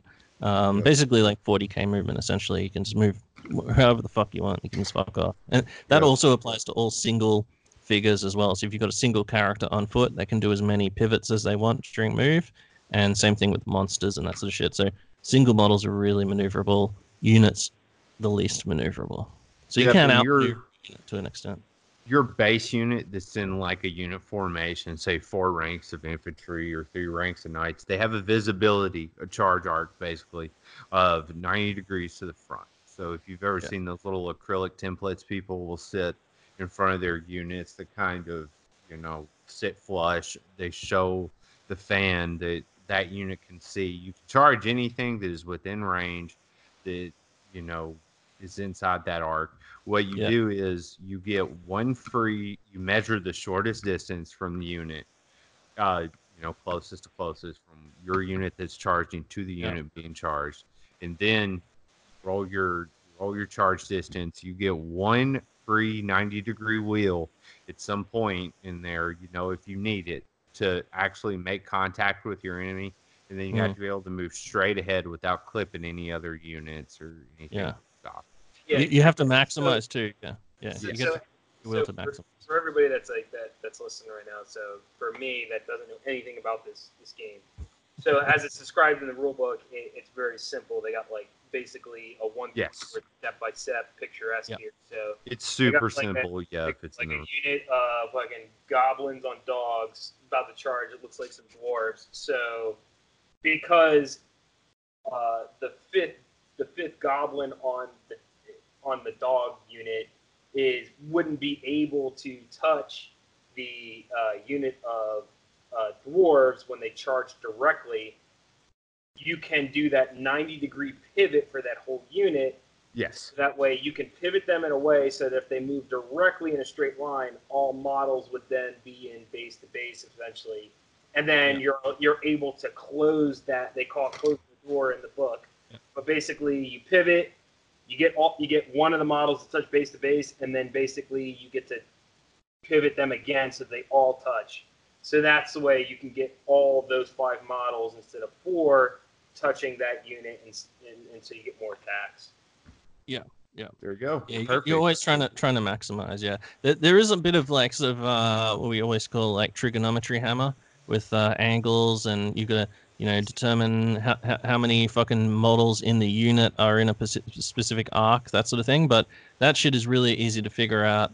Um, just just in your first game, basically just have that page open and just look at the models and then look yes. down at the page and just fucking work through it. That's, I would say that's the, that's the best way to do it because, uh, and that that's the best way to teach people as well. It's just like, here's the book, just fucking read through. Like that, and then look at the models, and then just ask any questions you want, and then they'll tell you yes or no, and then um, you know it's um, it, it's all spelled out in that book really easily. Yeah, it's, it's, it gets... it's going to be really hard to explain some concepts sort of verbally, um, but yeah, you know, like abstractly over the internet, it's going to be very hard to kind of explain mm. that. But how it works, basically, you know, you can open that B R B and see the entire priority list of the. Of the yeah. issues that have to be addressed when you charge, and it's not as complicated as it seems. It's pretty, uh, it's yeah, pretty it, straightforward it's like, and linear. Even even for an idiot as such as myself, I'm looking through it, and it's like it's pretty. Yeah, pretty, yeah, yeah, it's starting to so it's click like, inside of your head. So, so like Tim said, in the start of your first term, like you resolve any of those weird fucking characteristic uh, checks or anything like that. Then you go into the charge. Uh, so you declare your charges. And then let's say uh, I'm a dude that has like my Bretonnia Bretonnian bowman. and like Scott and his Imperial Knights are going to charge me, I can either, there's three actions I can do according to this book, and one is yep. to hold, uh, then I can stand and shoot, which is basically yep. an Overwatch, or I can flee if I feel like he's going to yep. absolutely decimate. And then it yep. says right here in a little snippet that basically if you're pretty savvy in this game, once you get used to it, you can use fleeing as a way to trap that charging unit coming in. Exactly. But uh, if you if you go further into the actual uh, couple of pages talking about the charge phase, um, if that unit uh, decides to still charge you, even if you do flee, um, it's basically like in Heresy, a sweeping advance. So if they get the charge on you and you're fleeing, uh, your whole unit's destroyed. Yeah, yeah, yeah. Like, yeah. So so the, so you would basically so say uh, Scott's Knights are ten inches out from your unit. Uh, he and basically what you would do is you would say I am fleeing, so you would roll your two d six and move that many inches directly away from the center of gravity of Scott's unit, and then you would determine their final position, and then Scott would then remeasure and say you ran seven inches. He would then measure and say, oh, seventeen inches, and then he'd roll his dice and then roll seventeen and just like destroy it, and then he would move them all the way up to where your unit is, and then your unit would be removed. Which is pretty dope, because like yeah. all, in yeah. all these movies you see like either it's it's traditional like going all the way from like mm-hmm. Roman era warfare or uh, like your Middle Ages, your War of Roses stuff, or like even in Lord of the Rings, mm-hmm. like all these dudes that are running away and cavalry just comes through and just yeah, them just crush them. It's pretty cool. It's all, yeah, it's always fun declaring a charge on like a unit that's fleeing already. They're already broken. They just got no fucking chance. You just fucking crush them. Um, also monsters with uh, terror. or terror-causing models, if you declare a charge, the unit uh, has to take a uh, leadership check, and if they fail, they they break. So there's a chance there where your monster just basically breaks a unit and then runs them down, especially flying monsters, because they're movement ten with Swift Stride, so they're doing a ten-inch plus three d six, choose the highest charge. So you can definitely like uh, have like uh, Game of Thrones style, like, oh shit, it's a dragon, no! And then just like, it just flies into them and just crushes them to death. They just so, panic and cry. And yeah, it's yeah. It's over before it starts, but... Yeah.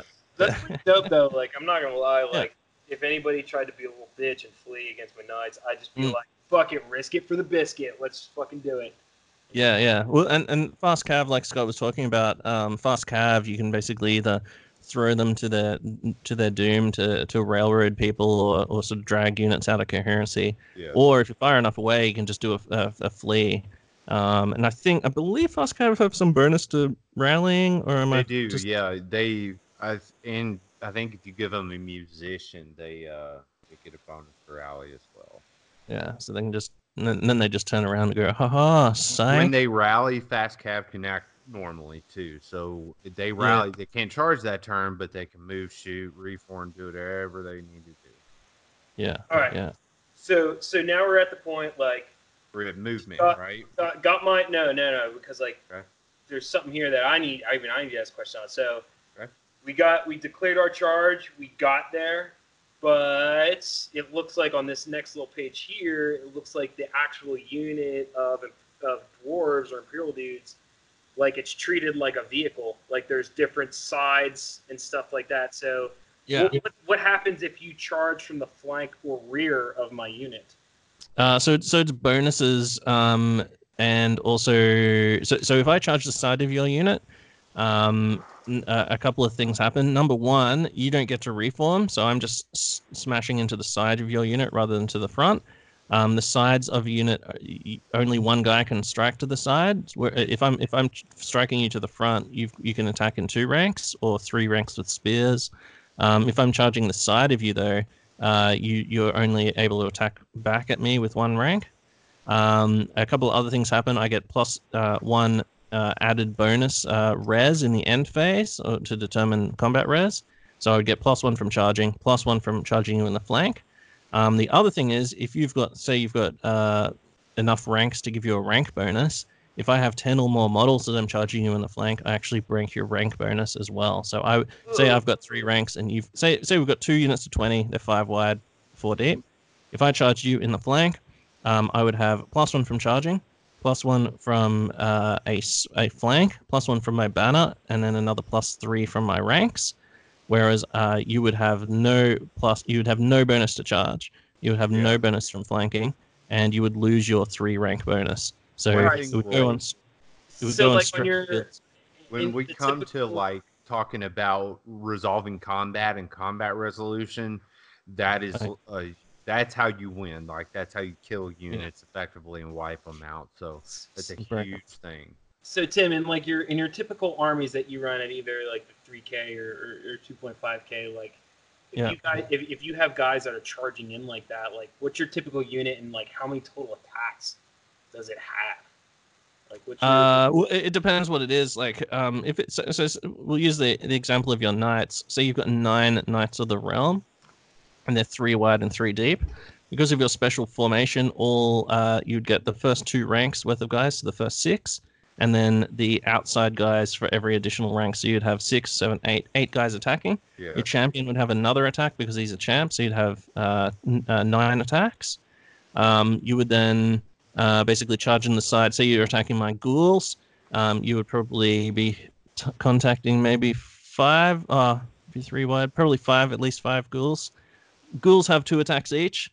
So I'd be getting ten attacks back at you, but they're only strength three, and you're getting a two plus armor save against that.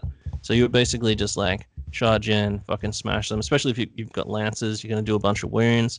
Uh, I'm not going to get my rank bonus, so I'm going to lose combat probably by, you know, uh, depend how many of however many wounds you do, plus your combat res, plus your flank. So you probably you could you could win by ten, and say you kill seven of my dudes, and then win the combat by ten. You would then. I would lose seven guys, then I would lose whatever my combat res, because they're, this is specifically undead. I would then lose another ten guys, so I would, would have lost seventeen guys all up. Whereas if you charge a unit that has normal psychology, and you win by, it's a two D six check, and you're modifying their leadership. So basically, uh, a, a leadership seven unit, if you win the combat by ten, they have to roll double ones, otherwise they break. And then you can just run them down. Cause, and you, you get three D six. Choose the two highest for overruns as well. That's a whole lot, too. So. Yeah, yeah. So it, it's pretty powerful. Flank charges. Rear charge, you get plus two combat res. Um, and you can yeah. break their ranks as well. So yeah, they only get to attack you back with that one re rear rank as well. That's yeah. fucking really good. Yeah. But, um, the only thing I would check is the stead is the breaking ranks rule. And how that works with Bretonnians, because I believe it has to be ten models or more um, in any formation to break ranks. Uh, I know it has oh, to be. So the idea is, if you're trying to nullify someone's rank bonus, whatever charges you in the flank has to have two ranks of five models. Is that the case, or how does that work yes. with Bretonnians then, where they have lance uh, formation? Huh. I don't know. Yeah. Maybe yeah. they get. Maybe theirs are special. You know, I don't, I don't know. Yeah, I, I think it's just ten models. I think it's just ten models. All right. Okay. So knights in the lance formation form into ranks only three models wide. The unit gets a rank bonus for each complete rank of three models rather than four. For movement, it is treated like any other unit and has flanks and rears just like other units. Any unit of knights may start the game in the lance formation. During the game, any unit of knights can form the lance formation either by reforming or by adding or subtracting ranks to form a unit of three models wide. In effect, if by any means a unit of Bretonnia Knights is formed into a unit three models wide, it is treated as being in a lance formation. Characters must be placed in the front rank if at all possible, displacing champions, standard bearers, or musicians in the second rank or third if necessary. Standard bearers and musicians operate as normal, even if not in the front rank. A damsel prophetess may be playing in a center of lance formation, or a front runner, if she remains fully in play, blah, blah, blah, blah. Anyway.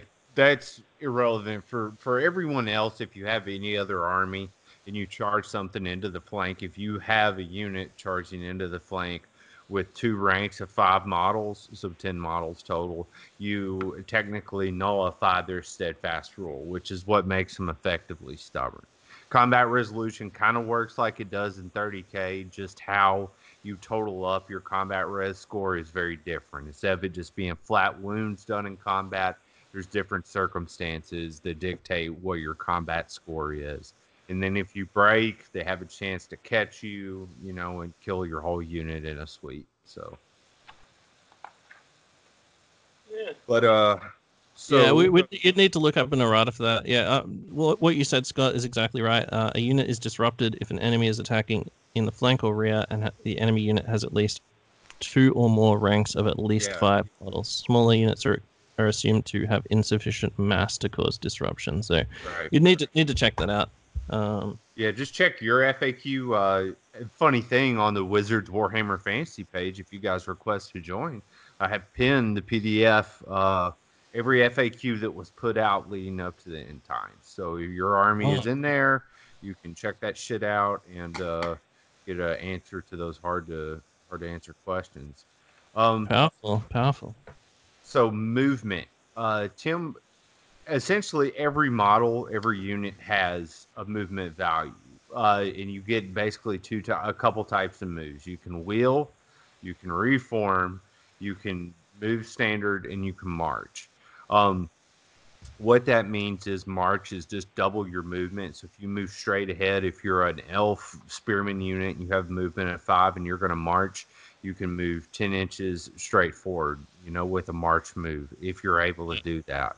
Something that would prevent you from doing that is that I think if the enemy unit is within eight inches, you have to test, you have to take a leadership check. And uh, if you fail yeah. that leadership check, your march blocks. You can only move your base move. And uh, in the rule book, it kind of shows you how a unit wheels. So if you have a square and you touch the lead right-hand corner, you're moving the left side because you're trying to move to your right. You're moving the left side up. And it kind of shows you how to count almost like you would on a clock how many inches that wheel is going to cost yeah. you before you start moving forward again. So... Yeah, we should should mention as well, because of the uh, the limitations on movement and wheeling and all that sort of thing, it's uh, deployment is pretty important just uh, in terms right. of sort of yeah. lining up your units. So the units that can't maneuver the most, or, or, or just, just like in an ancient uh, uh, ancient times battle, uh, the phalanx would be like in the middle, and then you would just sort of, both sides would just agree to like, let's run our, our, our fucking phalanxes into each other and not just fuck around. Um, and then you have lighter troops on the flanks and skirmishing in the middle and that sort of thing. Um, so the, this, the same thing with fantasy. Usually most you, you'll start your least maneuverable shit in the middle, and then those units will fucking like crash into each other.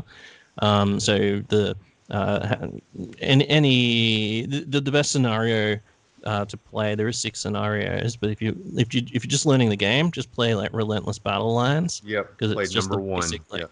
Yeah, twelve inches on, uh, long edges, and just fucking, uh, when you're deploying the, your terrain, try and leave a sort of openish area in the middle so you can smash into each other without too much, like, uh, uh, even though, like, some huge fucking thing, in the, like a tower or whatever the fuck in the middle of a table looks fucking awesome, sometimes it's just a total pain in the ass because you've got to fucking maneuver around it and blah, blah, blah. So if you're just learning the game, try and play on a, a more open table. Yeah, uh, and just uh, just crash, crashing units into each other and figuring out how the combats work. Because sometimes if you have, um, say, uh, uh, a unit gets charged by two enemy units, and then they hold, and then the next turn two more of your units charge in, suddenly you got five units in this one combat, and you have to go through and work out the combat ac- score across the entire combat. So you can have like these huge, like multiple unit combats yeah, that take eight, you yeah. know, combat res, complicated but, mathematics. Yeah. yeah, but but don't be discouraged by that, because it's really easy to work out. Like you just, yeah. it's just a matter of just, just fucking get. I, I always just get dice. I just go, okay, so you get plus three, and I put three dice down. You get plus one for this, plus two for this, plus three for this. I get this and this and this and this. That way, everyone can see how many dice each yeah. player, basically a dice for each point, and then I say, so as you can see, I win by three. Take your leadership test. Oh, you broke. Okay, whatever. Yeah. Uh, Another thing I've it's seen. It's just a matter of working through it. Yeah. That helps a lot is you can, uh, you can like, like count up your total combat res score for one player, and then that second player, as they're counting theirs up, they can start subtracting from the first player's score, and you can find out the difference in who won. And it's a uh, It's really easy. I mean, it's not nowhere near as hard as you would imagine. What I do is when I'm losing guys out of a unit, I just leave them on the board laying down behind the unit so I know how many casualties I took, and yeah. then I know that score versus whatever else I need to count up for ranks and banners and things like yeah. that. But you don't have to worry about that, Vinny. Just fucking Scott can just work it all out for you. you yeah, play. No problem. Don't you worry, bud. I'll take good care of you. Yeah, see? I swear you're going to take good care of you. It's just gonna be one of those things where I'm just—he's just gonna be like, yeah, I, you know, I just pass everything on a one-up. I'm like, all right. Yeah, yeah, Vince, uh, this dice here means uh, you just forfeited your house. Um, ooh, Trust me, man. It's in that huge rule book somewhere. Yeah, yeah. yeah it's in that big tome. You get in there and find he's, he's gonna be. He's gonna be the, the, that guy that's like, you're the one challenging my fucking rule, so you show me in the rule book where it's at. Yeah. And then classic, classic ultimate shitty gamer fucking move. Yeah. Oh man. Well, hey, dude, it's your problem with it, bro. You better it's find your, it. It's your fucking turn. You got the bottom of the turn, so if you take a long time, fucking game will end and I'll fucking win. So go ahead, just fucking. Yeah. yeah. That's hilarious, man. Yeah, there, there's but, actually uh, somewhere there's a um there's an article back from the eighth Ed days. Um, I'm sure it was an article somebody made, maybe a blog post, and it was just called eighth Edition Worst Play. And it was all just like the just just the shittiest fucking tricks that you can, dirtiest tricks that you can do to people, like um, railroading uh, and fucking yeah, railroading douche wheels and shit like that. Yeah. But uh, yeah, there you go, Vince. So let, Tim, let's talk a little bit about shooting. You kind of so we talked about moving, have we? We talked about moving. Yeah, I think well, so it, it's worth reiterating. Um, so lots of people who are good at the game and win games always tell me. Or always say when we're you know podcasting about it, the game is won and lost in the movement phase. Yes, yes, um, especially so, true with fantasy, man. It is that is the name of the game is maneuvering. So I mean, one one could argue that it's it's for all games, like Heresy, yeah, yeah, that's true. forty, yeah. Heresy, yeah. forty K. You can't just phone it in, basically. You need to really, you know, understand. Yeah, specifically with this game, though, because it's so, like with forty K, you know, like, oh, that unit ended up there. It's it's either out of range or it's not, or it's in range. Well, whereas this, it's like it's out of range and it's out of arc, or it's in range, but it's out of arc. And it's just the, the uh, so I think like the best thing is always, A B T, always be, always be trapping. Always be trying to like trap the enemy, so moving so that like if they don't move, then they're gonna then I get to charge, or um or, or always manu- always when you're moving, not just moving just for the fucking fuck of it, just to move forward, but moving forward, yeah, uh, and thinking a turn ahead and what, what what where might the enemy be and that sort of thing, you know, all that shit that I never fucking think about. Yeah, yeah, all the things we just skimp over, you know, and that's. Yeah. That's again why I think it's really important to mention fast cav and chaff units. Like they are your number one thing that helps manipulate where your enemy's going to end up being. So I think it's yeah. probably really, really important for your army. I know, you know, other people say, hey, yo, mounted yeomen don't matter. I don't know, man. I would, I would still. They don't cost you that many points, and if you get that big a luxury for such a little investment, I would just fucking mm. take. Do you, do you want me to do you want me to say something really controversial right now? Sure. Yeah. Hit me with it. Ooh, controversy. So, uh, you guys. He's gonna so say your rules ain't shit. You're acting like this is complex shit, but you're just. Yeah, fucking... I fucking figured this out. You stupid ass redneck. all, all God, I'm saying, dude, all I'm saying the way the way you guys have described how this the game mechanics are working, where like a lot of chaff and tar pit units, and then you just get that one unit that just like put that pick up that ass at the end. You know what I mean? Like. This is very reminiscent of current forty K eighth edition. Well, I promise like, you, this like, is a lot uh, more of linear, I would say. Because yeah, it's not volatile, man. The best thing about yeah. fantasy is it didn't change for like years and years no, and years. No. They just put out new lists. You're, and now you're it's misquoting nothing. That. eighth edition forty K is very reminiscent of fantasy, if that's what you're saying. Well, that, that's the problem with forty K is that shit's always changing. Like, you, you've got to yeah. keep up with the meta. Like, oh, they brought out a new thing. Fantasy now, it ain't going to change, you know, like, um, and, and, and a lot of the stuff that's, like, dick list shit, people know that it's dick list shit, so they sort of steer away from it nowadays because it's not a tournament environment. You don't need to take all that dick list no. shit. Um, yeah. And, uh, and, and there's there's always counters as well. Like, even, even the most, like, harshest shit, like a... like Spencer's giant fucking like fifty bloodletters all in a horde unit, so it's like ten wide, five deep of just bloodletters. Uh, I mean, even that is susceptible to the wacky fucking magic. Um, so things things like that. And one thing you'll learn is you pay for every single thing you do in the movement phase. There's a lot that's going to restrict where certain units can go, and you have to be able to think ahead, you know, as far as I'm going to move this unit up, move it this direction in hopes that he'll do this, which will leave this unit facing this way, and then this unit can interact with that in the right way. Like, you do have to think uh, several steps yeah. ahead. That's kind of the, the mantra, I would say. Yeah, yeah. Or you, or you can just sort of wander foot and just smash into shit. Yeah, man. just, just fucking fun, yeah. roll, ride lightning, man. Just bust out those yeah. loaded dice and start throwing fucking box cards yeah. around the table. And you know. Yeah, I I just really like, personally, fucking the deployment phase and moving forward and trying to figure out, you know, stay out of this range and blah, blah, blah. Oh, do I move forward or not? I'm really shit at that, so I just sort of like wing it. But I make up for it by being really good at magic phase. Like, magic phase is like my favorite phase, and I'm really, really like I'm pretty good at the magic phase. I can usually shut down people's magic and fucking get most of my spells off, that sort of thing. So I, I, I try and make up for it in the magic phase, where I, where I'm just super fucking shit at the general maneuvering and shit like that. Yeah, I'm like sort of decided to move into the magic phase because uh, I'm sort of like, okay, like I was looking at one of the fucking spells for like the fucking Lore of Beasts, and it was like, well, if you want this to fucking cast on all of your dudes within twelve inches of the psyker, it costs twenty plus.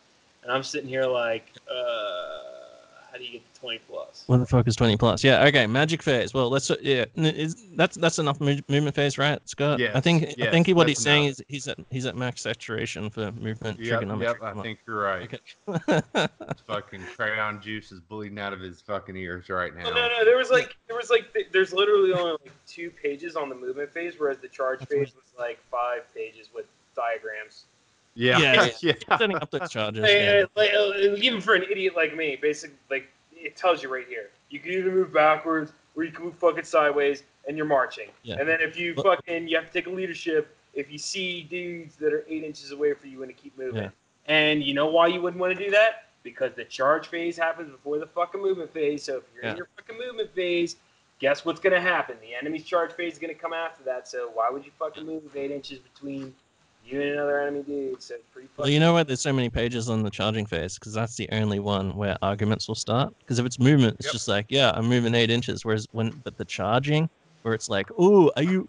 Oh, that looks like it's ninety-one degrees, bro, not ninety degrees, or like, you know, that sort when of those shit. Fucking nerd gerbils start coming out of nowhere and fucking complaining and whining. Yeah, let me get my laser pointer out and figure the shit. Yeah, yeah, yeah, dude. This, of all faces, they're prone to potential laser pointer manipulation. This, is yeah, right here. You're manipulating. You, you've put, you've covered your models in some kind of shiny coating to manipulate my laser pointer. Uh, yeah, that's the shit. That's where all the arguments will ever be is, is uh, you know, uh, am I in your flank or am I in your front? This, this, this. So that, that's why it's spelled out so much, I guess. All right, let's get like, the magic phase. Oh, I feel no. like you can't really fuck that up, though, because, like, the nature of this game where everything's on a square base and you have a mm. box unit, like, all you do is just, you, like, fucking diagonally from, like, the back corner to, like, the front corner, and then you're like, yeah, oh, you that's my flank. No, because what happens is you have a five-wide unit yeah. that's only four deep, and then people go, nine. "Oh yeah, draw a corner," and you're like, "No, that's more than forty-five degrees." Like that's, like if it's an exactly square unit, yeah, you're right. Fucking show me the rulebook where it's at, bro. Fucking show me the rulebook. All right, well, let's talk about magic phase. So magic phase is the best fucking phase. Yes, you want to put the most important. powerful wizard you Second can. Most in your important army. phase. Yeah, second most important phase. You want to put the most powerful wizard possible in your army, and then you want to put maybe take some support wizards for when inevitably your most powerful wizard fucking fucks up and explodes and kills yeah, half the unit. Meets an untimely demise due to a fucking it's, magical mishap. Yeah, yeah, exactly.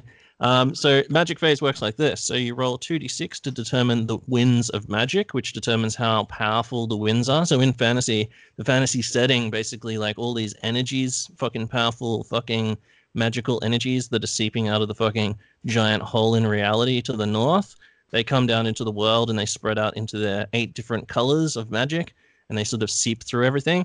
So determine, determining the winds of magic is basically determining how much of that sort of energy is in the area, and how much energy your wizards can then harness. So it's not just like a wizard just can always fucking just blast out max spells every time. It does it does kind of determine on how powerfully the winds of magic are blowing. So there are items where you can get extra dice and that sort of shit.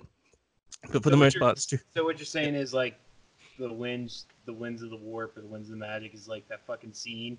And what is that fucking movie with Danny McBride and fucking... Oh, um...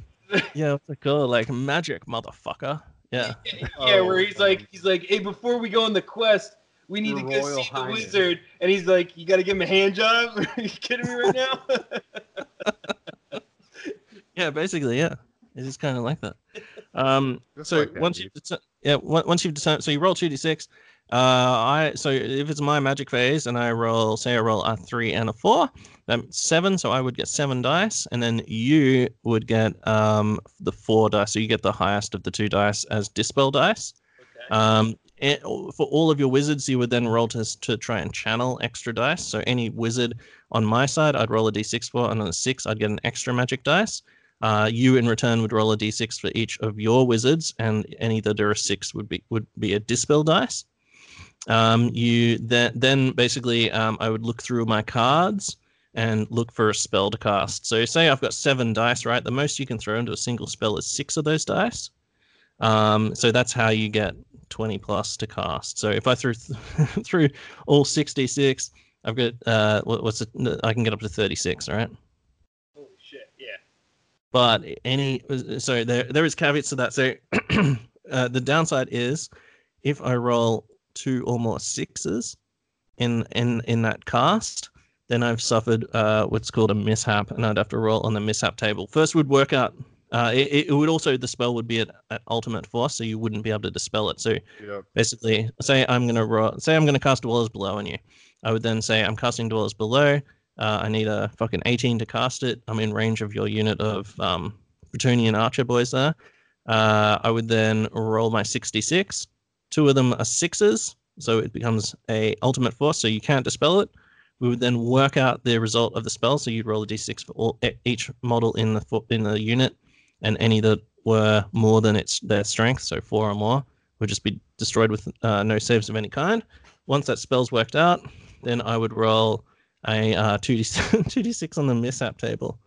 And the mishap table is pretty crazy. I can quickly go through it. So um, if you roll a two to four, it's a dimensional cascade. Ooh. This is the most fucked one.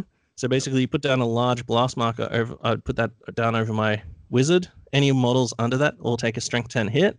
Now there's no instant death in this. You know, there's no instant death threshold thing. So, um, you know, a wizard even just like say I've got a three wound, toughness three wizard, a strength ten hit would still just only do one wound, unless it has the multiple wound special rule. Um, so uh, once the damage has been resolved, roll a d six. On a score of three or less, the wizard is removed as a casualty, so they're basically just sucked into another dimension. Uh, on a four to six, I'd lose d six dice from the pool, so I'd lose my one dice that I had left after throwing six into that spell. Uh, five to six is Calamitous Uh, Calamitous Detonation, which is a small dice, strength ten hit, everyone, and d six lost from the pool. Uh, seven is Detonation, which is just models in base to base with him, so it's usually just two or three guys. Uh, magic uh, eight to nine is Magical Feedback. The wizard and every model on the same side would suffer a strength six hit, and you lose d six dice from the pool. It fucking sucks. Yep. Uh, and then ten to twelve is Power Drain. This one is possibly... Dimensional Cascade is obviously the worst, but this is the obviously the second worst. Um, so your wizard level is reduced by d three to a maximum of zero, uh, sorry, minimum of zero, and you lose a single spell, like a random spell. Uh, for uh, so I'd, I would lose the spell that I just cast, and then d three other spells, um, or, or D, d3 levels. So if I was level four wizard, I'd roll a d three. So it was three. I'd go down to becoming at level one wizard. And I'd lose three spells, starting with the one that I just cast. So that really sucks, um, getting that, I think.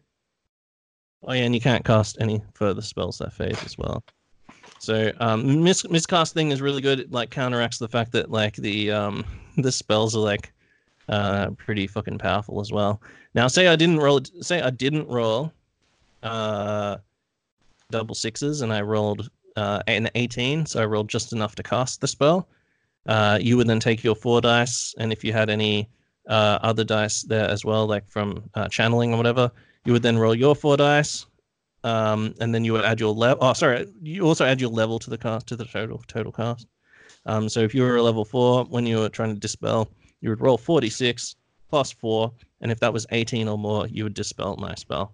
And then basically, like, I would then move on to the next uh, fucking uh, spell. So it's pretty much how the magic phase works. There's uh, there's different types of spell. Um, magic missiles, direct damage, uh, uh, hexes, and that sort of thing, which, which have their own specific rules. Uh, magic missiles are basically like a shooting attack, so you have to be within the uh, ninety degree arc. Um, your target has to be. Um, some of them, like uh, hexes and blessings, you, uh, just at like a three sixty as long as you're within range. Um, I think direct damage might need. I think direct damage might need might have to have line of sight as well. Um, but yeah, you can. You just need to read read up on on those. The, the spells are really well laid out, and they tell you what type yeah, of spell yeah, it is. Yeah. Let's, and uh, then uh, you just check the keyword. Let's, uh, let's try this little practical application here, right? Right. Okay. So let's say we're in a fucking game. I got a damsel that's level two, and I got a fucking prophetess that's level four, right? Yep. And the magic phase is start. All right. So it says roll two d six. I'm going to take my dice right here. I'm going to roll two d six. Yep. I rolled a one and a two. So you're saying my my my initial power pool is a three, correct? Yeah. Three, correct. Yes. Uh, three dice, right? So I have two dispels. And you have three power, yeah. So say I have just one level four wizard, I roll a d six. No, I don't roll a six. Um, so I just have two dispel dice. You now have you have three power dice. Okay, now it says in the rulebook yeah. I can channel the power of these dice. So it says a casting player rolls a d six for each of his own wizards, and yes. extra dice is yeah. added to the power pool for each roll of six. Yes, yes. correct. Yeah. So you try and channel now. I, so I channel two now. dice because I have two wizards because I have the prophetess yes. and the damsel. Yeah. One six and a two, so I get an additional oh. dice now. So now I get four, right? Yep. So you got four. I got two dispels. Yeah. Dope. All right. So now the power limit. There's a finite limit on the amount of power a wizard can control. The casting player's pool may never exceed twelve dice. Yeah, I didn't have to worry about that one. So now I'm gonna go to these fancy spells in the back from fucking spells. Uh, yeah. So we'll assume you've rolled for these already at the start of the game. Mm, all right. Um. Needs to that, all right, yeah. So that dope one we were talking about, the throne. Oh yeah. So, so um, we'll just quickly go through how you determine spells. So what you would do for your level four wizard is you'd roll four d six and you'd consult that table, uh, and any any that are a double, uh, that means that you have to take one of that double. So one, so if you roll two fours, you have to take the fourth spell. But the second four means that you can choose any of those spells. In addition to that, each lore has six spells plus an, an extra. Uh, uh, An, an extra spell called the um, Lore... Signature spell. Yeah, signature spell. You can swap any of those six spells that you rolled. You can swap them for a signature spell. So unlike so unlike Heresy, because I'm a Thousand Suns player, uh, yeah. I, like this, this this is what I normally do to speed up me determining my psychic uh, abilities. Mm-hmm. In Heresy is like I'll, like for Magnus, for instance, mastery level five. I'll take five dice, roll them. And then yeah. any any doubles, I'll reroll. But you're saying in this game, any doubles, you get to choose. I, what? That's fucking dope. Yeah, yeah, yeah. It's really good. Fuck yeah. It, dude. It, it's not as good as just choosing spell. Like with in thirty K, I think you should just it, it should just have a menu, and this is how much this spell costs. This is how much this one costs, and you just buy the spells in thirty K because like a psyker, the way psykers work is they generally have like, like like Eisenhorn just has one psychic thing that he does all the time. But in, in this, like, uh, you know a whole bevy of spells, but de de determining on how much magic there is, blah, blah, blah. You've been to, like, school and learned about that specific lore and, you know. Yeah, yeah, yeah. You, you, you're also, yeah, the double system works pretty well as well. So the higher level, the higher cast you are, the, the higher the chance of rolling a double, and therefore the higher chance of being able to choose spells. Dope. All right. So getting back to it, right? So I'm going to cast... Yeah. So my prophetess, who's a level four wizard, is going yes. to cast Throne of Vines. Okay. Right. Yeah. So it says uh, spell effect every time the wizard miscasts from blah blah. Yeah. Okay. Got it. Furthermore, the wizard casting the following spells has additional benefits given below. Uh, oh, it's cast upon the wizard. All right. So I got these four dice. Let's say I'm like uh, I'm not going to cast anything else. So I'm going to take all these four, and I need an eight plus, right? So I'm going to roll these four, and I got two ones, a one, and a five. So obviously I'm more than that eight, right? Uh, yeah, so two ones. Two, what did you say? Two ones. Two ones, a two, and a five. Okay, so you got nine plus your spell level of, uh, uh so you're, you're a cost level four, so you got thirteen all up. Yep. Okay, cool. So then I've got two dispel dice, and I'm level four, so I, I'll go, oh, I'm going to try and dispel that. I rolled a one and a four, so I got five plus my caster level of four. I got nine all up, so I did not dispel it. So you then would then work out the effects of that spell. So basically, basically what you do is just take that card. Hopefully you've got the cards. Hopefully Scott will get the cards cards for you. Um, and then uh, you'd basically just put that Throne of Vines card just God next damn. to the model on the table, so you, so that you remember that that spell is cast. So uh, all right. So this is remains a, in play. That one. Yeah. So this Throne is Throne of Vines is yes, but I think it's dispelled on further attempts on a two plus. Oh, oh yeah. What? Yeah, it's a, it's a fucking, it's a really good spell, that one. Right. It, it, like, and the best thing about that one as well is it gives you a two plus save against um. Miscast uh, results, yeah. Miscast, yeah. But if you remember the, yeah, if you remember the turn sequence as well, you determine you affect the spell before you roll. So basically, if you cast that spell with all of your dice and roll, uh, infinite like an uh, uh double six, you get a two plus save against it because you applied the spell first. Now, what is this? Uh, so I'm looking at the, basically on the back of the book, looking through the, the lores. Now, it says for the Lore of Life, right, it's got the signature spells and the six spells, but next to it, it says it's got a lore attribute. When does yep. that take into account? So uh, straight away, so as soon as, yeah. yeah, as soon as you cast a spell, yeah. So okay, once you've cast a spell, you, you successfully cast a spell. Without yes, correct, yeah.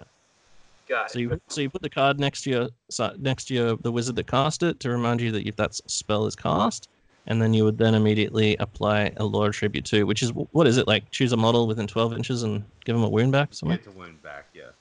No, yeah. It, no I mean, I, I, unless I'm reading this wrong, it says when a spell from the Lore of Life is successfully classed, the wizard or another friendly model within twelve inches recovers a single wound lost early in the battle.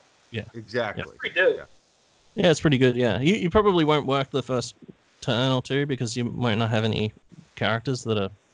Like, in the Bretonnian army, you don't, there's not that many models that have multiple wounds. Maybe, like, Pegasus Knights, that sort of thing. So, you, so say say you've got one Pegasus Knight who's down to one wound from because archers have shot his wings up or some shit. Then you can just be like, wound back. Better than nothing. All right. That's pretty yeah, good. Yeah, that's pretty cool. But, I mean, like, the some of the lore attributes don't fucking do anything, you know, like you hardly ever come into it. That's the other thing. So one that like that where you, where it actually does, like getting wounds back is one of the rarest things in the game as well. Like other than necromancy where you're re-healing shit all the time, unless you're taking lore alive, like, or you've got a healing potion or something, like it's really rare to, to regen wounds on a, on a model.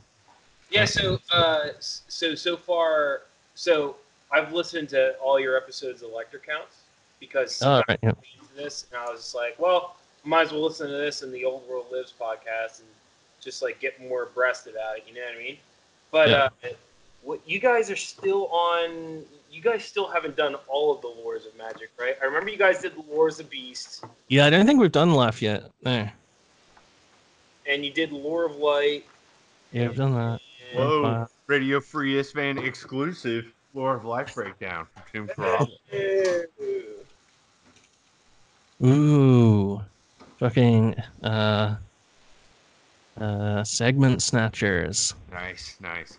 So, uh, Tim, I think that's a pretty decent recap of the Magic phase. I mean, in in each spell's case, like I said, whether it's a hex, augment, direct damage, something like that, that's going to change how that interacts with the battlefield. But those yeah. are the basic principles how you generate uh, casting and dispel dice. Do remember though. Mm. Also, on your turn, you can attempt to channel dispel dice as well. So, yeah, yeah, you, know, yeah. you don't throw up your power dice. You also roll. Um, you you can uh, uh, you you should also check out in the rule book. There's a list of um, uh, arcane items, which are items that help wizards. Um, so definitely check that out before you. Yeah. Uh, but just for people out there, like if you're doing up a list, make sure you check those items because some of those are really good. Like. Dispel uh, Scroll. Don't leave home yeah. without it. There's a pro yep. tip. Yep. So Dispel Scroll, basically, if uh, if Vin had thrown like six dice in and he hadn't rolled a double six in that spell, but he rolled like fucking twenty-five or something, and I only had four dice, and I'm like, oh shit, no way I can fucking. Oh, sorry. When you're dispelling, if you roll a double six to dispel, it's which happens every now and then, it's yep. you can just fuck fuck off someone's spell. But other than that, like um, a Dispel Scroll is really good. It's a twenty-five point item and allows you to just basically expend the item and fuck that spell off. I, uh, I, I tell you what, uh, just by us like talking about this and, and going through all the phases, um, if you're listening to us right now and you got the book in front of you, and as you're listening to us, uh, what's really helping me is not only are, are Scott and Tim like talking about it, but like they're talking about the main stuff, and then you can like look at like the pages they're talking about, and you get to catch. They're talking about the main stuff, and you get to catch like all the, the like the little bullshit stuff that like you would have to read the book. So like right here, like in Dispels, it's like it talks. There's a little expert here about dwarves and how they're super resistant to magic, and they don't do wizards. So like they get a plus two bonus to all Dispel attempts. It's pretty cool. Yeah. Yes. Yeah, that's pretty good. All right. Um. What about uh, shooting, Tim? You want to go into that? Yeah. Cool. So after magic, basically uh, you do your, you know, charges, moving, magic. Now you're just shooting.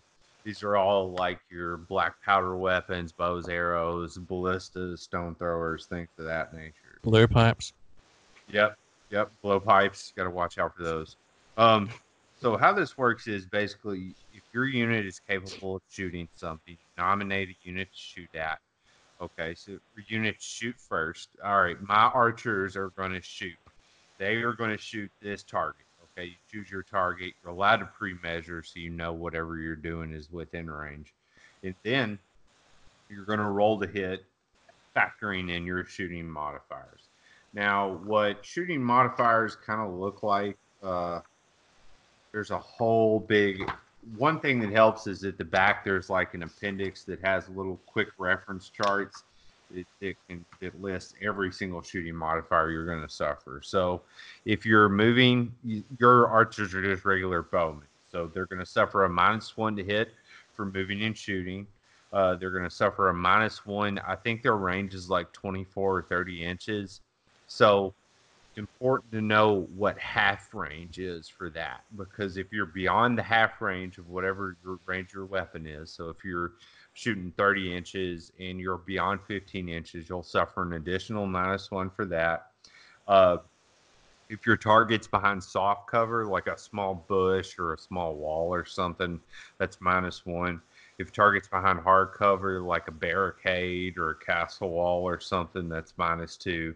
And then if the target unit has the skirmisher special rule, like they're like little skinks all spread out and stuff, they suffer an additional minus one for that. So you start your base ballistic skill, you add these modifiers to it, and then you use that to roll the hit. Now, you can hit, I believe, on a worse than...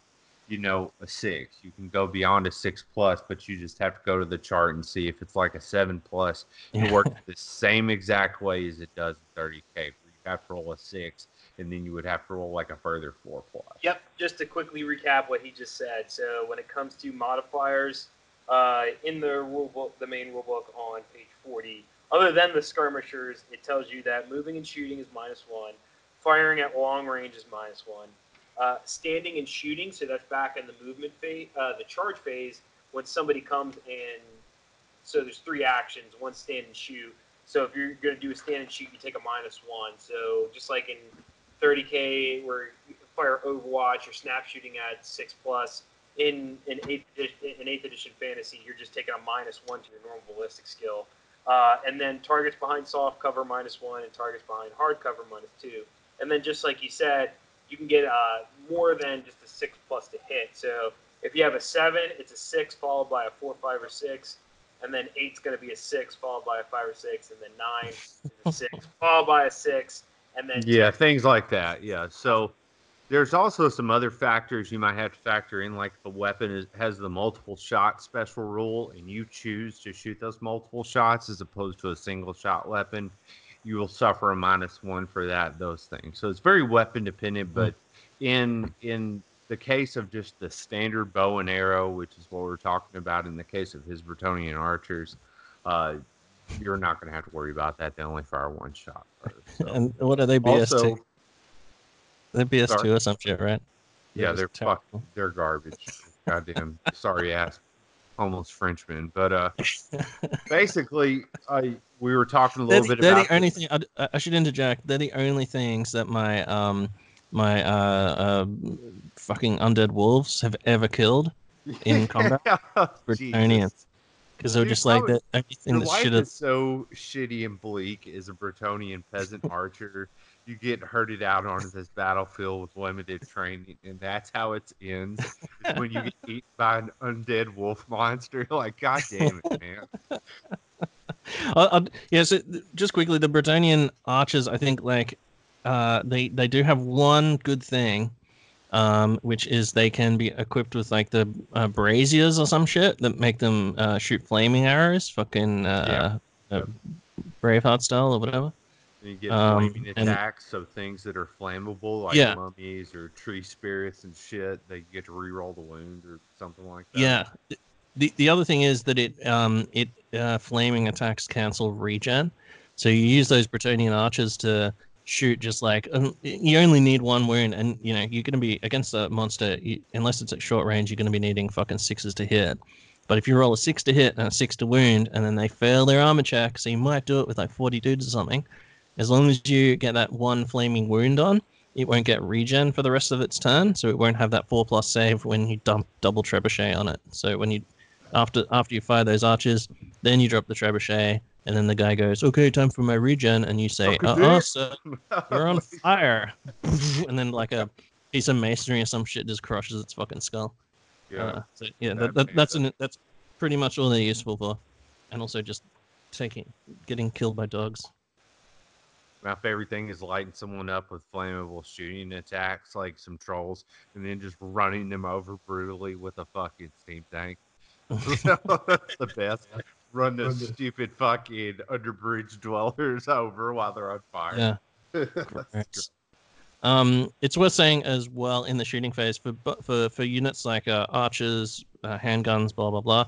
Um, you fire in two ranks, so it's uh, in sixth ed. Um, uh, you only fire in one rank. I went. I was looking through the rules, and, and when I found out that they, you only fire in one rank in sixth ed, I was just like fucking outraged. Yeah, fuck uh, this. how, yeah. Da- how dare they? Yeah, it's crazy.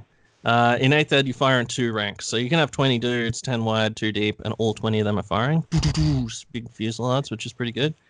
Um, so, yeah, and, and when you re- when you work out range, though, it's on a model-by-model basis. So you basically just yep. get your tape measure and just run it along the ranks and go, yep, everyone's in range. Um, some units have a thing called volley fire. So you can fire your first two ranks and then half of every rank after that. So things like, um, yeah, fucking goblins or some shit would have that too, Ben. Uh, yeah, yeah, yeah. I think all bows have that, like long bows, short bows, blah blah blah bows. Yeah. So instead of just getting just your first two ranks and that's it, if for some insane reason you have more ranks of Bretonian archers in the backfield, yeah. half yeah. of every rank after the first two will also get the fire.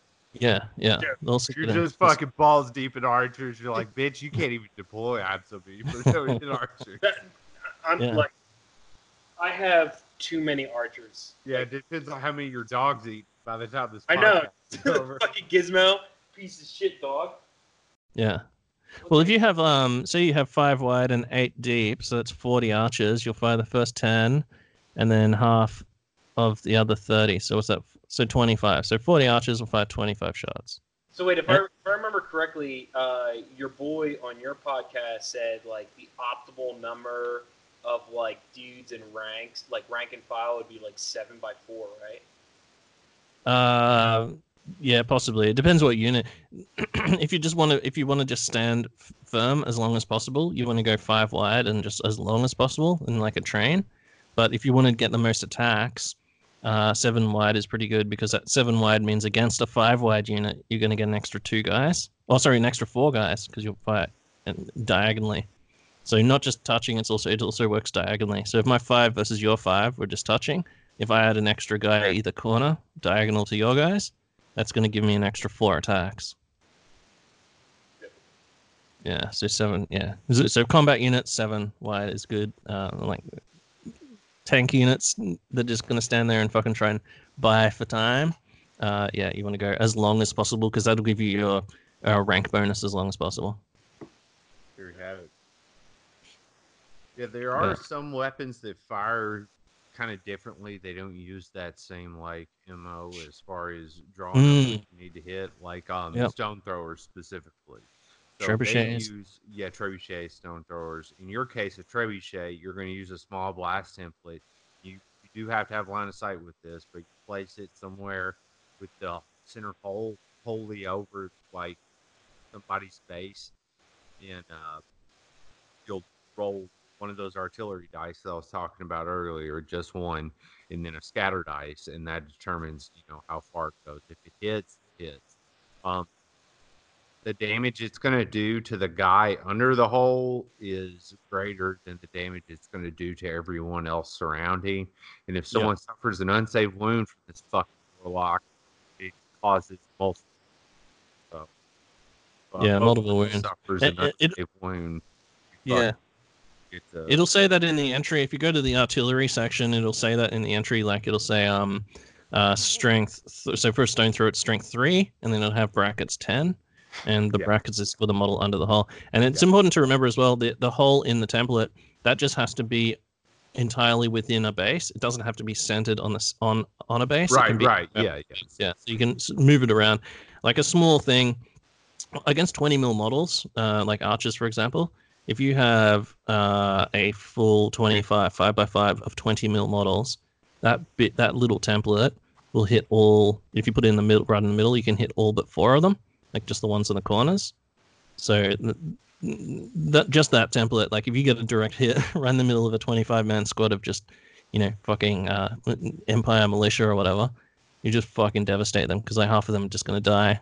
Dude under the hull's pretty much guaranteed to die, and the rest are just going to get blasted apart. And now the trebuchet has some other special shit though, I think, doesn't it? It has, is it is it more than strength three? Because a normal stone throw is strength three. I think a trebuchet yeah, is like yeah, five or something. Yeah, it's like ten and five, and then does multiple wounds. Uh, if I remember correctly, it's nine and four. Yeah, it's something good. Believe me, I had a fucking piece of chiseled stone dropped on my unit of knights from this fucking trebuchet, and I was a. Uh, I don't remember being like, oh, that's okay. We'll just let that happen for every turn from now Just a on. Huge piece of stone with like a fleur-de-lis fucking carved into it. Yeah. The, the, the range ah, of that's really... is twelve inches to sixty inches, and its strength yeah. is five with ten bracketed. Yep. Yeah. In addition, it can never be moved during the game, though it may be pivoted on spell.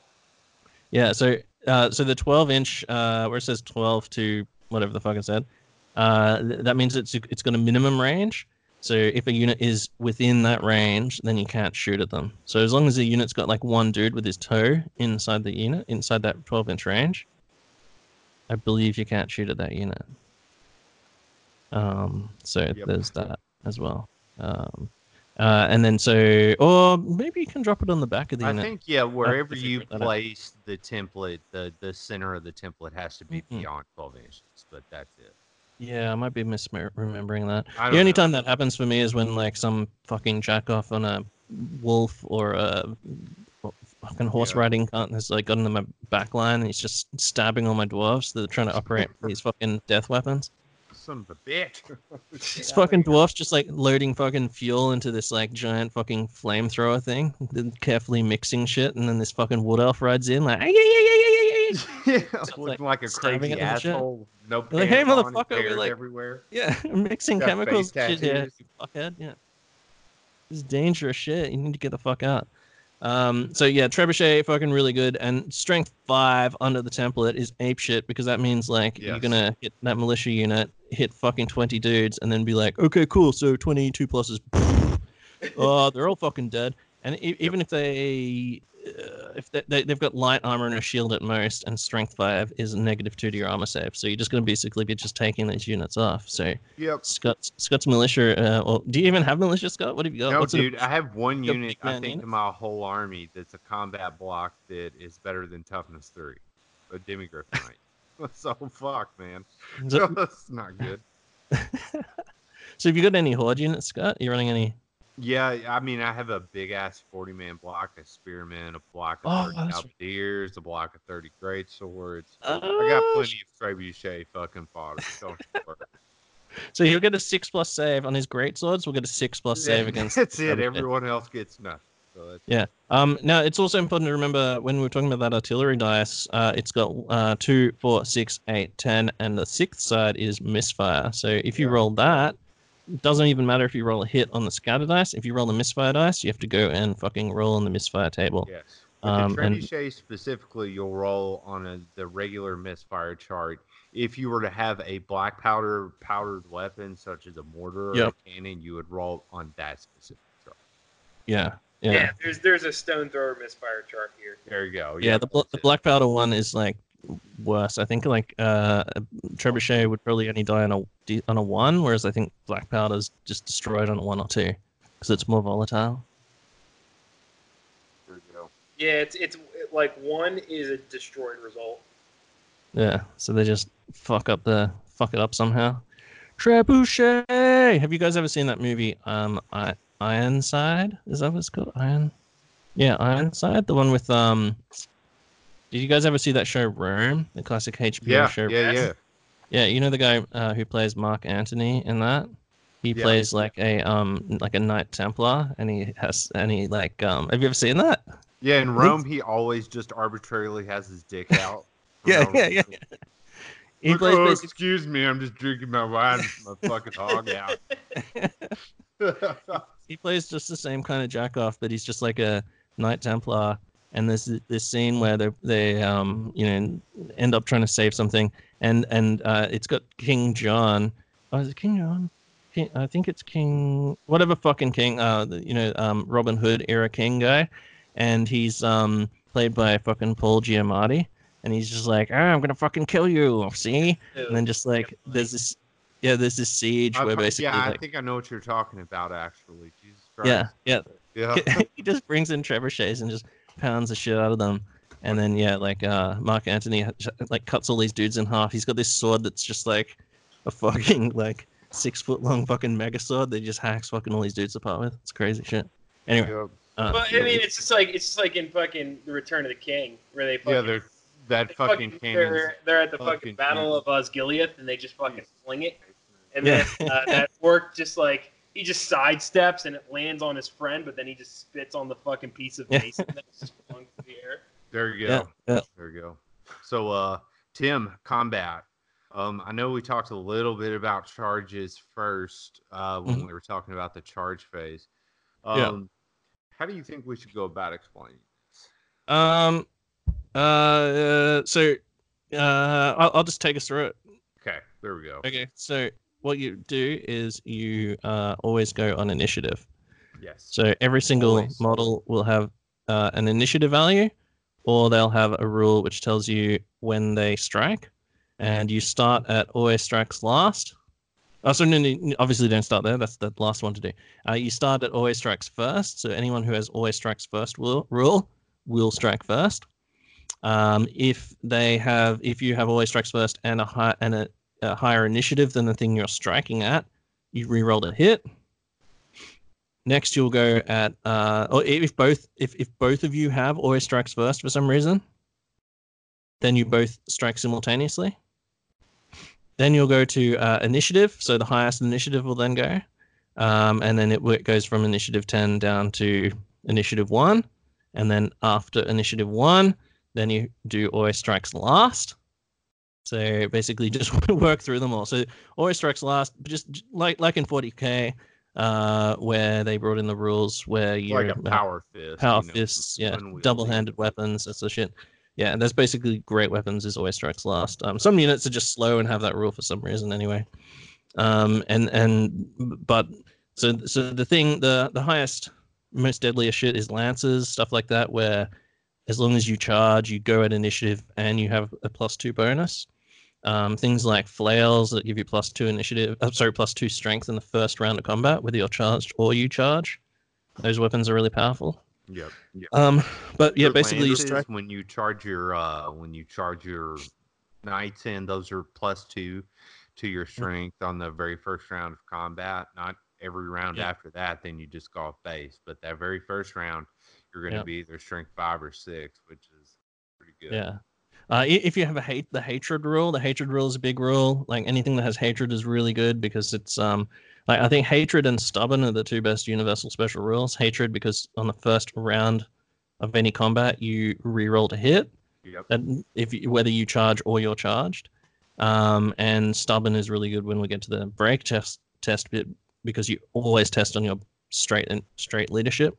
Yep. So it's never modified. So I think those are two best U S Rs. Anyway, so so the way you work out how many people strike is you work out how many of your guys are in close combat. Uh, you attack in two ranks to the front, which means that as long as a guy in the front rank is touching the enemy, the guy behind him will get to attack as well.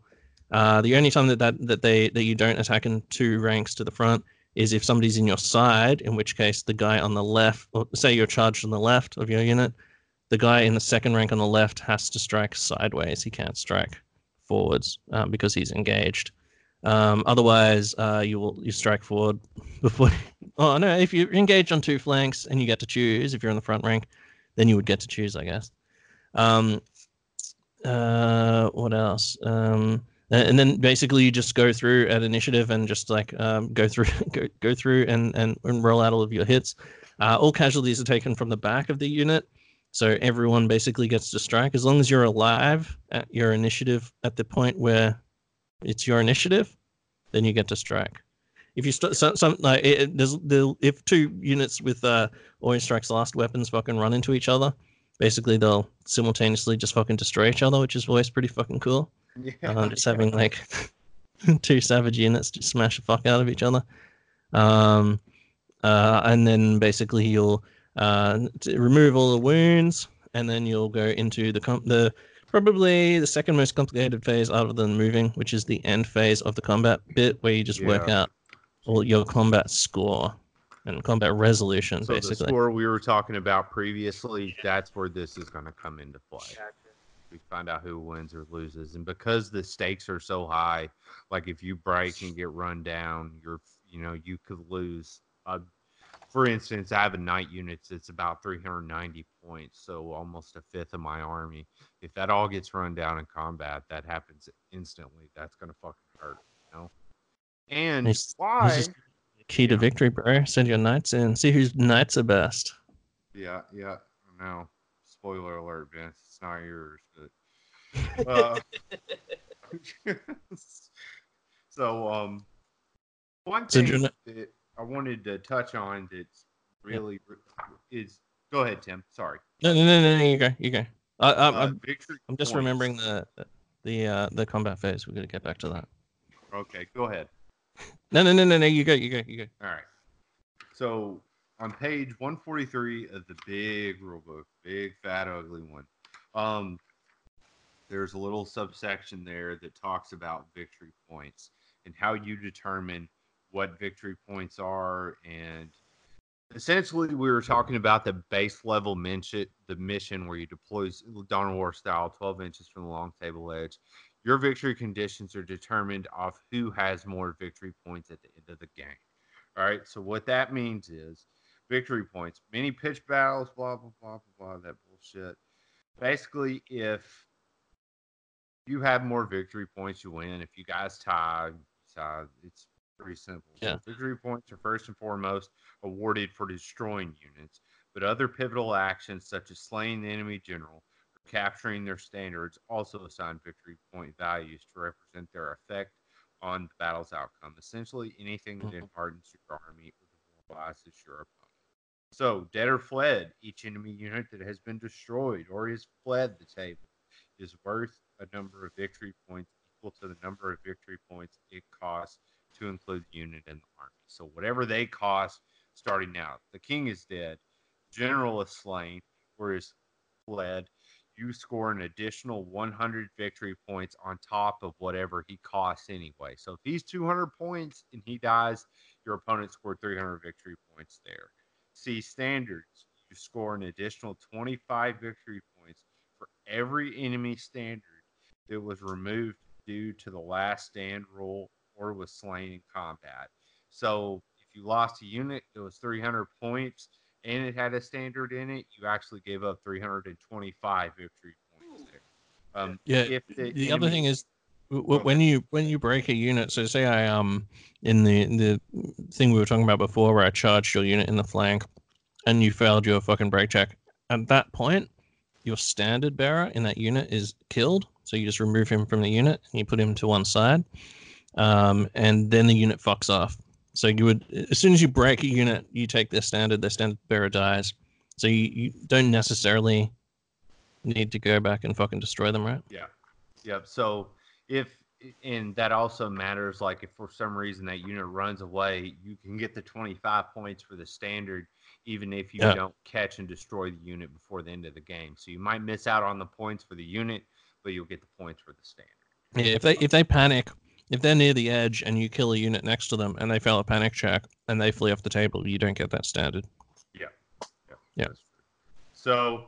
Um, another cool thing is uh, if you kill their battle standard bearer, there's a you know what this is. You have uh, the Bretonnian Paladin model for a battle standard bearer is slain under these circumstances.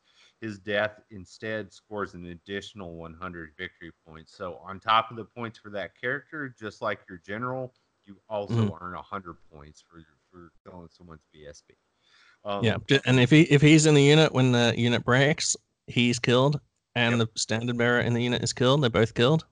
And yep. the unit that fucking runs away. Yeah. So don't fucking fail combat. Uh, and a B S B is really yep. important to have in your army because it's one of the only ways to get a reroll on your fucking break checks. And yeah. which are, as you can see, everything. Like they're very, very important you pass those. Yeah, it's powerful. Um, it means like sometimes you might get in a bad situation where you get charged in the flank and you're really strong to the front, but you got charged in the flank and you got fucked up. But if you've got that fucking standard and you've got a reroll on that standard and you can just weather the storm at the end of that combat, you can you can you can reform to face them. The next round you'll just be like, time to die. Like that's happened to me so many times with my hammerers where yep. I get charged in the side and they start fucking me up and I'm like, uh just hold fast, hold fast. And luckily I'm stubborn ten with a reroll. And then I just fucking go like, oh ha, I pass. And then I reform to face them and then it's just like, time to die, man, Lynx. A fucking there four range deep, strength six. Because yeah. part of the maneuvering thing, like we said, your your units are like fluid rectangles. If you get charged in the flank at the end of that combat, you can reform and you know turn to face your enemy and rank up how you want to, so you get you know your points for your uh your combat score for having additional ranks. Ranks of yeah. five guys is what it takes. For like a base infantry monstrous cab, it's three. So. Yeah, so um, you can't you can't move, you can't reform, so that you have less models in combat. That's right. the rule. That right. So if you get charged in the side, you might have to reform in a different way because if you're you can't as you can't as engage diagonally as well, so you might lose some ranks when you reform. But uh, yeah, you just can't move models out of combat, but you can move them in, in any other way. You can move them to add guys to base to base, or you can, you know, uh, whatever. Yeah. Just, and, uh, another cool thing for victory points is the underdog challenge rule. So a lot of people forget about this one. If one of your unit champions slays an enemy character in a challenge, you score additional victory Sorry, fifty victory points in recognition of his deeds. So if your fucking Bretonnian, just standard sergeant bowman dude stabs my fucking Tomb King, like, fuck you, Arnold Boss Lou, right in his eye and kills him, uh, you'll get the points for my Tomb King guy. You know, you'll get the points for my general, and you'll get these extra fifty points for winning a challenge. So that's. But you, you know, the best thing, the best thing for that is. is uh just charging into a unit that has a wizard in it and just get your champion, like your Bretonnian fucking whatever grail champion or whatever, into base to base fuckhead yeah. with your silly stick. Time to die, Lisa. Just have a lance right through her. Oh, I don't, I don't know if Scott's got female Look wizards. How brave I am. Fucking murdering. Yeah. yeah, just run down a dude who's just wearing literally just a skirt. Like, Christ, man. Did you really have to do that? Like, I'm fucking Sir Jeffrey the Witch Killer. That's what I fucking do, bro. I'll have to spear witches. I don't know what to say. You fucking just O J, or just goddamn bust our head off. And like, ah! Yeah. yeah. flip out. Yeah, people don't do that enough, man. Like, I always try, like, if I've got some fucking dwarf with, like, a great weapon in base to base with a fucking wizard of some kind, I'm always just like, strike the wizard. Smash her. Fuck her. Yeah, it's great weapon, fucking, just hack it, hack down, like, a, yep. just a basic fucking bit, basic two-wound fucking person. This fucking, this fucking bitch. So, Tim, what else did you have about the combat phase? Um, uh, we were going to, oh, combat resolution. We need to talk about how that all works. Yes. So basically what you do is you uh, work out, so we'll just start with a basic uh, one v one. So we'll have two units of twenty, twenty just facing each other. We'll say that uh, one is a unit of Scott's Spearmen and one is a unit of um, Vinny's uh, uh, Bretonian Men-at-Arms. Do you have any of them? Spear and... Yeah, shield I have uh, I have about like forty of those dudes. forty? Okay, well, we'll say we've got twenty of each kind, and uh, we'll say that um, uh, Scott has charged. Or do you want to charge, Vinny? Do you want to charge, or do you want to be charged? I'll be charged. Okay, so you be charged. Okay, so Scott's going to charge. So that means that he can't use his spears in an extra rank rule. So that's cool. You've denied Scott like an extra rank of spearing you. Uh, it means that you can use your extra rank of spears, so you've got an advantage there. Good work, clever, clever generalship. Look at that, um, Vince. Already making good decisions, and it's only yeah, just yeah, begun. So far. Okay, cool. So uh, we'll assume that you make the charge. Uh, you would then look at your initiative, compare your initiatives. I believe you're both initiative three. Um, then you would both just grab all your dice. So I think Vinny would have fifteen attacks. We'll say he's got a champion, so he'd have sixteen attacks. Um, Scott would have ten, because I believe you can't use spears on turn you charge, right? You can only use them with your... I'm not sure if that's a rule in eighth Ed now or oh, not, really? But let's pretend it is for this. Thinking of some old edition shit. Yeah. Um, it is, but... So, yeah, yeah. I maybe I have to change that. I haven't used spearmen. I've got some Empire spearmen, so I'm excited for them. Dwarves don't use spears for some reason. You'd think they would, right? Like.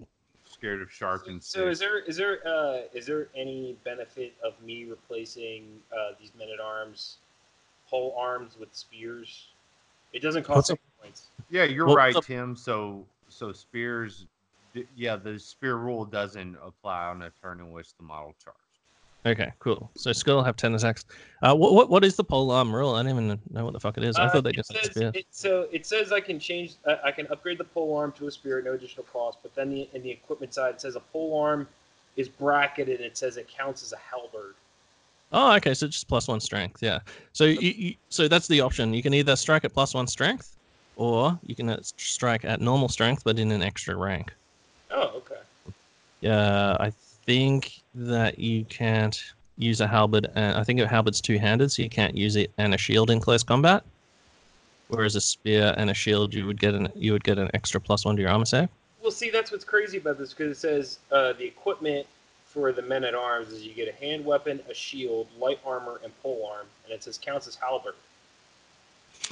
Yeah, so I think in the old rules, um, you could choose which weapon you used. So you could choose to use hand weapon and shield, or you could use a halberd. I believe now you have to use the halberd, I think. But you still use the shield for shooting, so you still have like a... What, do they come with light armor, or...? They come with light armor. Yeah, so they have a five plus save against shooting, and but only a six plus save in close combat. Okay. Yeah, so that's that's one thing we didn't really touch on, and that was towards the end of the shooting phase, and, and since Scotty is away from us right now, um, yeah. and not not like wanting us to proceed on. So the armor phase was like the armor save. There's an armor save and a ward save. If you fail the armor save and you have a ward save, you can take a ward save. So unlike thirty K, where if you have an armor save and a vulnerable save, you can take whichever one you want or whatever, right? But it's slightly the only difference is so in fantasy. You can take a uh, either an armor save, uh, so you take an armor save, and then you can either take a ward save or a regeneration save. Got it. Whereas it's the other way around in forty K, where you can either choose, and then you always get the re the regen essentially. If you know what I mean? Re regen's kind of just like feel no pain in this. But from what I can tell right now, is like ar armor is like. Like, to save you is fucking... You have a better chance to have dinner with Jesus, basically. Like, yeah, like, unless a, a unit has, like, a... Because strength... Just being strength four gives you neg one to armor save, so it means that light armor is immediately, like, fucking... You're, you're just dead. Exactly. Uh, good light armor and a shield, you get a six plus save, you know, so uh, th there's very few... Well, Bretonians don't have them. If you play the Warhammer Armies Project, they have uh, they have foot knights, which is pretty cool. So they're just slightly more like better, better fucking dudes. But, um, uh, uh but yeah, yeah, things like Chaos Knight, uh, Chaos Warriors, sorry, uh, have a have a decent have decent armor saves. Uh, Ironbreakers, but they're they're really slow moving units. So, so there's so, a there's a big payoff. So from what I'm gathering, then off of, just based off of that, like when it comes to either like shooting or close combat phase, and you're like wounding dudes, like there's relatively no saves going around. Like people are just getting pulled off. Like models are just getting pulled off the table. Yeah, yeah, yeah, yeah. There's huge carnage. Yeah, yeah, yeah. Okay. If you have like two great, especially if it's two great weapon units, like just units with high strength, uh, they're just gonna massacre each other. Um, knights, knights, however, are really, I think. Knights, because you have a, a, a much better armor save than in footmen. So if you're a knight, you, you've got heavy armor, a shield, so that's a four plus. You're getting barding, and being mounted gives you an additional one as well. So that's uh, an additional two onto your foot. So you're getting a two plus armor save. What? So if you charge into uh, basic guys like basic infantry, like Scots spearmen, for example, who just have light armor and a shield, and just a strength three stabbing, they're going to be hitting you on fours. Wounding you on fours, and then you're getting a two plus save yeah. against it. Whereas you're hitting on, th depending what weapon skill your knights are, I'm, I'm not sure if a, a, a knights, I, I believe Knights of the Realm are weapon skill four, right? Aren't they? Right. So they're hitting him on threes, and then if you've got lances, which you must probably do, uh, yeah. you're wounding on twos, and he's getting no save. Right. So if you've got ten right. fucking knights, you're gonna get like a fuckload of. I think you'll only be able to go. Four wide. Oh, sorry, no, no. If you're running your lance formation, so you just six of them will charge. Oh, sorry, nine will charge. Boatload of attacks, yeah. Yeah, eight of them. Insane amount. Yeah, eight of them get to attack, and that that's so yeah, it's fucking crazy, man. Like you'll do some fucking serious damage. Like knights, like cavalry is pretty like pretty yeah. savage from that Especially perspective. Especially yours, yours really. Really good. There are things that can catch you, like uh, monsters and shit like that, if they get in the flank of you. Anything that reduces your armor save or ignores your armor save is like super deadly, because you, at the end of the end of the day, you're still only toughness three with one wound. Did you guys, uh, did you guys talk about armor saves and how to take saves and stuff? That's what we just talked about. Okay, gotcha. Yeah. Cool. So yeah, and th there's a full spectrum of sort of. Um, you're also, I think, the knights. If you take that, uh, I, I think if you, I think the way that those, um, that you know, the Grail, um, what, what, you know, the thing you do at the start of the game where they, where yeah, they, so right. set up lessons. Yeah, that, you get that, a ward save. That's what I wanted to, to ask you guys. So, is it worth? Bretonians uh, always go second because you get to pray, yeah. and if you well, no, pray, no, because but you... it's a it's a choice. Yeah, no, everyone yeah, always does do it every time. Free. Yeah, it's like a free fucking it's awesome like, thing. It's worth, it's worth the six up war, war, wards. Yeah. We're a five up against something that's strength five or better. Correct. So, yeah, so it's an um, awesome save against monsters. Yes, yes. I would highly so the few, so, so, so one of the few things I could... In addition to your arm. So, yeah, like, like I was saying, like the high strength shit. So if um, Scott's Knights, like some of his best troops, charge into your Knights, they're going to be striking at strength five or more, so you're going to get that fucking five plus ward save against it as well. So you've got to fight... You've got to... Two plus armor save, which will probably, if, he, if he's strength five, it'll go, it'll go to a four plus, and then you'll get a fucking five plus. So four plus five plus is like pretty fucking good. Like, like the the uh, that's why they have the best cav in the game, man. That's what that's what they they, they always talk about them being the the big best cavalry force. There you go. Yeah. yeah. So Vince, what are your questions, bro? What? What did we fucking not cover so well? Oh, we we still haven't done. We still haven't fucking worked out combat res. Okay, right on. yeah, we we just, we just went on a diver, on a diversion talking about strength and shit. Um, so uh, but that's it's all all important stuff. Um, so so the way they work out combat res. So uh, so your two units of uh, are striking each other. Uh, like we said before, uh, Vin is going to attack with ten attacks. Uh, he'll be hitting on fours and winning on. Threes because he's strength four with his uh, halberds. Uh, Scott will be then hitting on fours, winning on fours.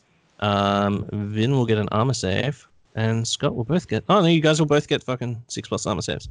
So what you'll do, basically do is just take all your wounds out.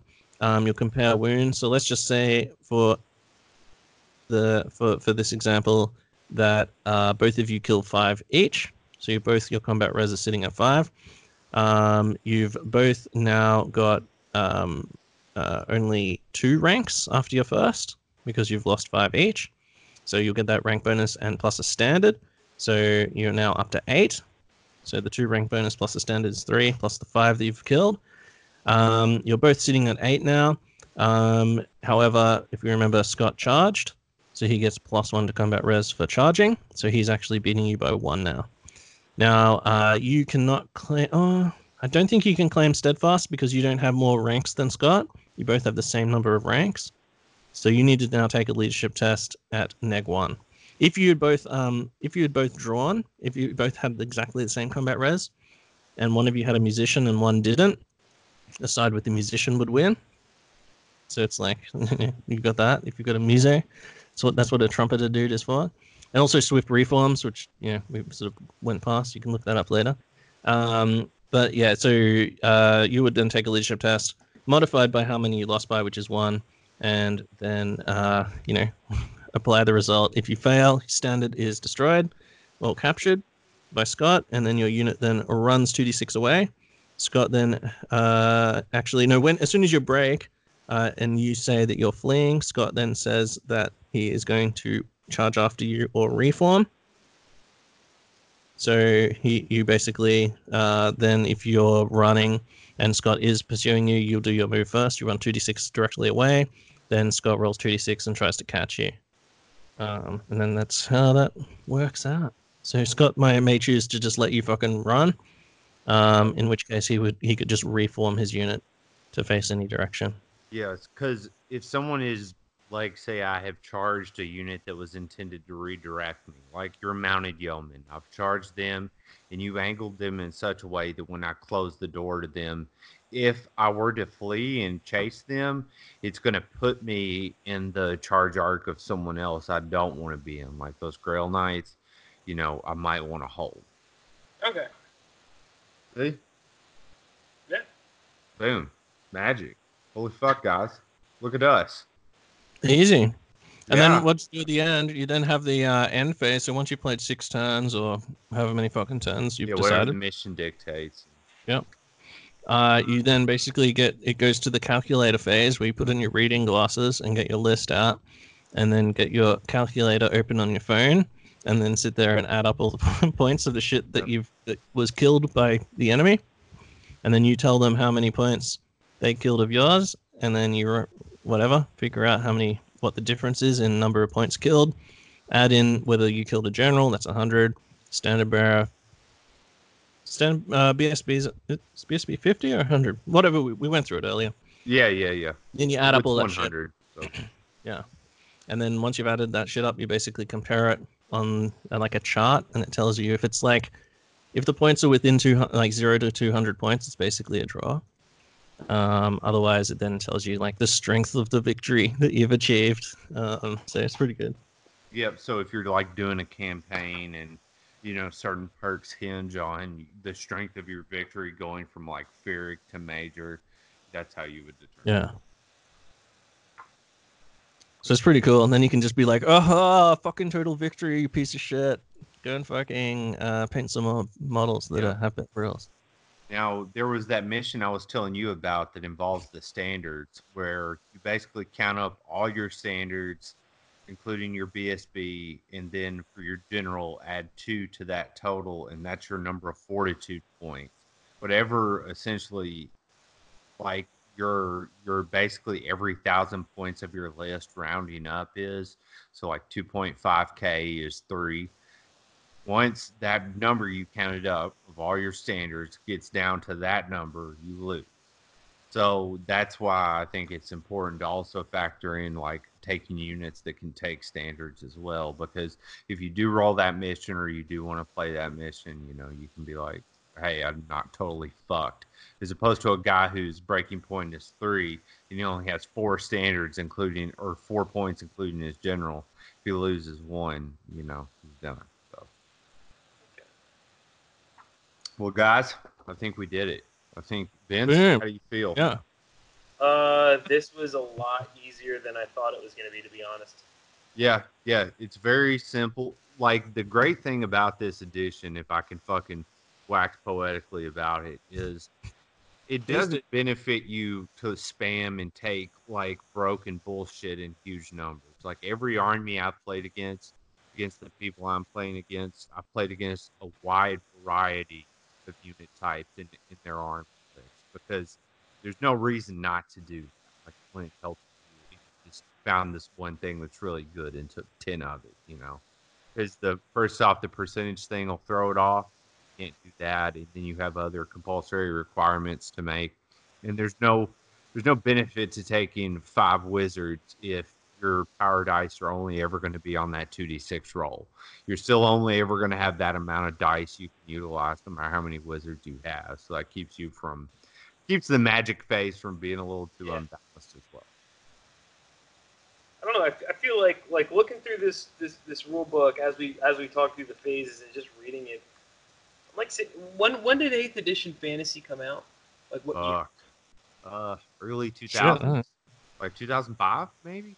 Nah, it was no. Nah, I think it was later. Would have been like two thousand eight maybe. Let's see what this publishing date is on this fucking bastard. Yeah, I don't see it. We're in here, but um, because. I feel like two thousand nine. two thousand nine. Pardon. So, yeah, there so two thousand nine, seventh edition came out and fucking... The seventh edition forty K came out in two thousand sixteen, right? Yeah, I was in, I was in the military, I think, then. So, yeah, sometime around there. And just like looking at like the... the like certain... Like certain... Like some of these rules and everything where it like... It just clearly tells you, like, hey, this is what you're supposed to do. Like, this, this, like, definitely, like, looking at some of this stuff, it was definitely, like, a point of contention in seventh edition forty K, which bred into thirty K. And I'm, like, sitting here thinking, like, why didn't they just, like, look at this, just make it all forty K, and then just, like, copy it over, you know what I mean? Don't ever fall down the rabbit hole of asking why didn't they do something. Yeah, you know, but, there like... There is any number of explanations. That. But it, it just doesn't. It, it's funny. It's because it's like you look at this, and this was back in two thousand nine, and they already like put it in here in black and white because they knew it was a point of contention in the past. And then it comes up again in a different gaming system, but it's like practically the same rule set. But it for, was never answered. You know what I mean? Like it's for all my friends that play competitive fantasy, casual fantasy, whatever. The people I you know played with the most and really enjoyed this edition because it balanced it in both aspects for both types of players. So I, I don't know. That's just how I feel. What do you think, Tim? Uh yeah, man. Like, uh, yeah, like you said, don't ever fucking fall down that hole because uh, I just don't want to think about it. Like, as yep. long as I've been playing, uh, for uh, you know, Games Workshop games since the you know nineties, uh, they've never finished an edition of anything. So I'm just like, this. I'm always. I just don't want to think about it with thirty K because they're so close. They've got Dark Angels to do, right? I'm just like, I'm just super worried that they're never going to finish an edition of anything because they just never have. Like, you know what I mean? Like, they've never done even for forty K. They didn't get fucking finish all the books for one single of any of those editions.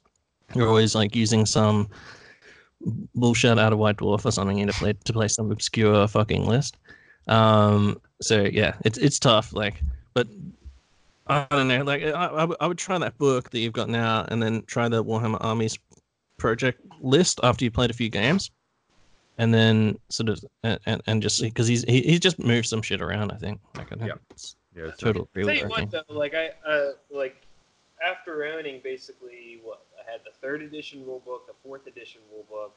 Then I stopped playing for a while, and then I came back to sixth edition, then seventh edition, then Heresy, that rulebook, and then a couple other gaming systems I play the rulebook. But I would have to say this this rulebook alone, the quality of it is fantastic. Like all the little like the pictures, like the artwork in it, like. Yeah, and if you want a pro tip, if you're if you're one of those people who just needs one that's more travel sized, if you find the Battle of, of uh, I think it's Skull Pass was the starter set mm-hmm. for eighth edition, uh, that you get the mini rule books, you get the little fine print one that you know is really here. Yeah, and mini rule book's good. Um, there's a there's a uh, a black and white scan of just like the um. just the rules pages from that big rule book that you can get, and it's, it's black yep. and white. It's like fucking twelve meg or something file. Um, and like I've got that printed out and ring bound, and that's probably the I've, I've got a couple of those actually. Um, oh, while, I have you, while I have you on, Tim, because you're the master of this Warhammer Fantasy stuff, for some reason I don't know why I have it or why I ended up having it, but I have the whole like box set, I guess you would call it, of Triumph and Treachery. What's that? Oh yeah, okay. So that's cool. That's like um, nice. I haven't played it yet. I've got a copy of it. I haven't played it yet, but it's basically for games um, of three or more players. So you basically, like, I would say start with small force, uh, like fifteen hundred points or one thousand points, because you get um, an additional uh, twenty percent of your points as mercenaries. Okay. Um, so uh, you can paint up some dudes from another faction, um, and then basically uh, you, uh, it's like uh, you work out initiative, and then you work through the initiative each round, but when it's your turn, you can only target one enemy, but you, but there's a card system on top of that where you might be attacking my friend. We've determined that we're going to be friends for a round or whatever, and then I may play a card that intercedes your attack on him, that sort of thing, so you can sort of fuck with each other. Uh, okay. Basically, like, every, the more points you kill, the more cards you get, basically, with just, like, fuck you shit. So it just becomes like a super treacherous sort of thing. So, yeah, I think it, I think it'd be fun. I haven't played it yet. I'm look, um, I've, I've just been putting off painting my Empire shit for ages. But once I do get that shit done, we can do some like a Lostria sort of campaign uh, on one of my rainforest tables using uh, the Triumph and Treachery shit. I think there's a... I think like group, group games with Necromunda are really good. I've been enjoying like the uh, more more than just like one v one. If you know what I mean? There's a really cool uh, expansion as well called Storm of Magic, which is like a, you just need the book, and it kind of gives you additional rules for how to use the magic phase and how it benefits each lore and stuff. And yeah, my and, and it's crazy magic it, too. Yeah, yeah, it's forty, yeah, it's forty-six magic instead of two d six. Yeah. Not not wins magic, bro. Storm of Magic. Yeah, and All I right. think you can throw like way Top more dice. Missouri is magic. Yeah. you, you can throw way more dice. The spells go up to like fucking thirty-five. That sort of shit. Yeah. Um, like this, Slan have a spell called um, Great Leveling, or whatever the fuck it's called, and you basically uh, compare armies, and if the enemy has more units than the Slan, than the uh, Lizardman army has units, then the enemy has to take off units until they're the same number. So they, you get to choose what you die, what dies, but you just have to take, you just have to take units off, off your side of the table until you're the same number, because they just get fucking vaporized by the Slan. It's fucking crazy. One, uh, one really cool thing about it is there's like a bestiary, so a list of general monsters that are in the fantasy realm. So like dragons, manticores, lamassus, cockatrices, all those things, and you get a certain amount of points based off how big your army. So if you're playing like a three thousand points, you get five hundred points. Each player gets five hundred points to spend on monsters they're choosing. So you can buy those like one-off monsters, or take monsters out of Tamarcon, like uh, Magno Dragons, you know, Dragon Toads, things like that, and uh, add them into your army that way too. Yeah. All right. So obviously, brand new player, never played this game before. Looking forward to it, especially now. Um, So, looking at the back of the main rule book, and oddly enough, it's called Bestiary, but it lists all the armies out that you can play in yep. uh, eighth edition Fantasy. So, I'm going to go through this list, and Tim, you say, uh, I'm going to basically, for beginners or not for beginners, you say yes or no, and then a quick snippet of why it's no. All right? So, all right. Did I make the right choice in going with Bretonnians? Uh, it... it, it, it I think they're they're, no, they're they're a good army. I think that just because it's an older list for a new player, you're going to be kind of confused, because it, there's some of that shit in that book. You're going to be like, what the fuck does that mean? Because it's just because it's from two systems back. That's all. Yeah, it's just worded uh, kind of strange. But, but ho hopefully, yeah, if you just ask questions, you'll be able to get around it. You know, right, re so, re read the Warhammer Armies Project one, and then sort of I think you'll. All right, I think so it'll be fine. The man himself, I fucked up. Should have done. All right, so dwarves. Uh, yeah, dwarves are pretty, uh, pretty uh, straightforward. Yeah, they're just blocks, like slow-moving blocks and artillery. All right. Uh, you can get some really, uh, really um, uh, reliable artillery, because you can put rune, magic runes that let, allow you to reroll things like the the artillery dice. If you roll misfire, you get to reroll it, for example, um, which is fucking pretty powerful. There's some runes of accuracy and shit where you get to reroll the scatter dice and that sort of thing.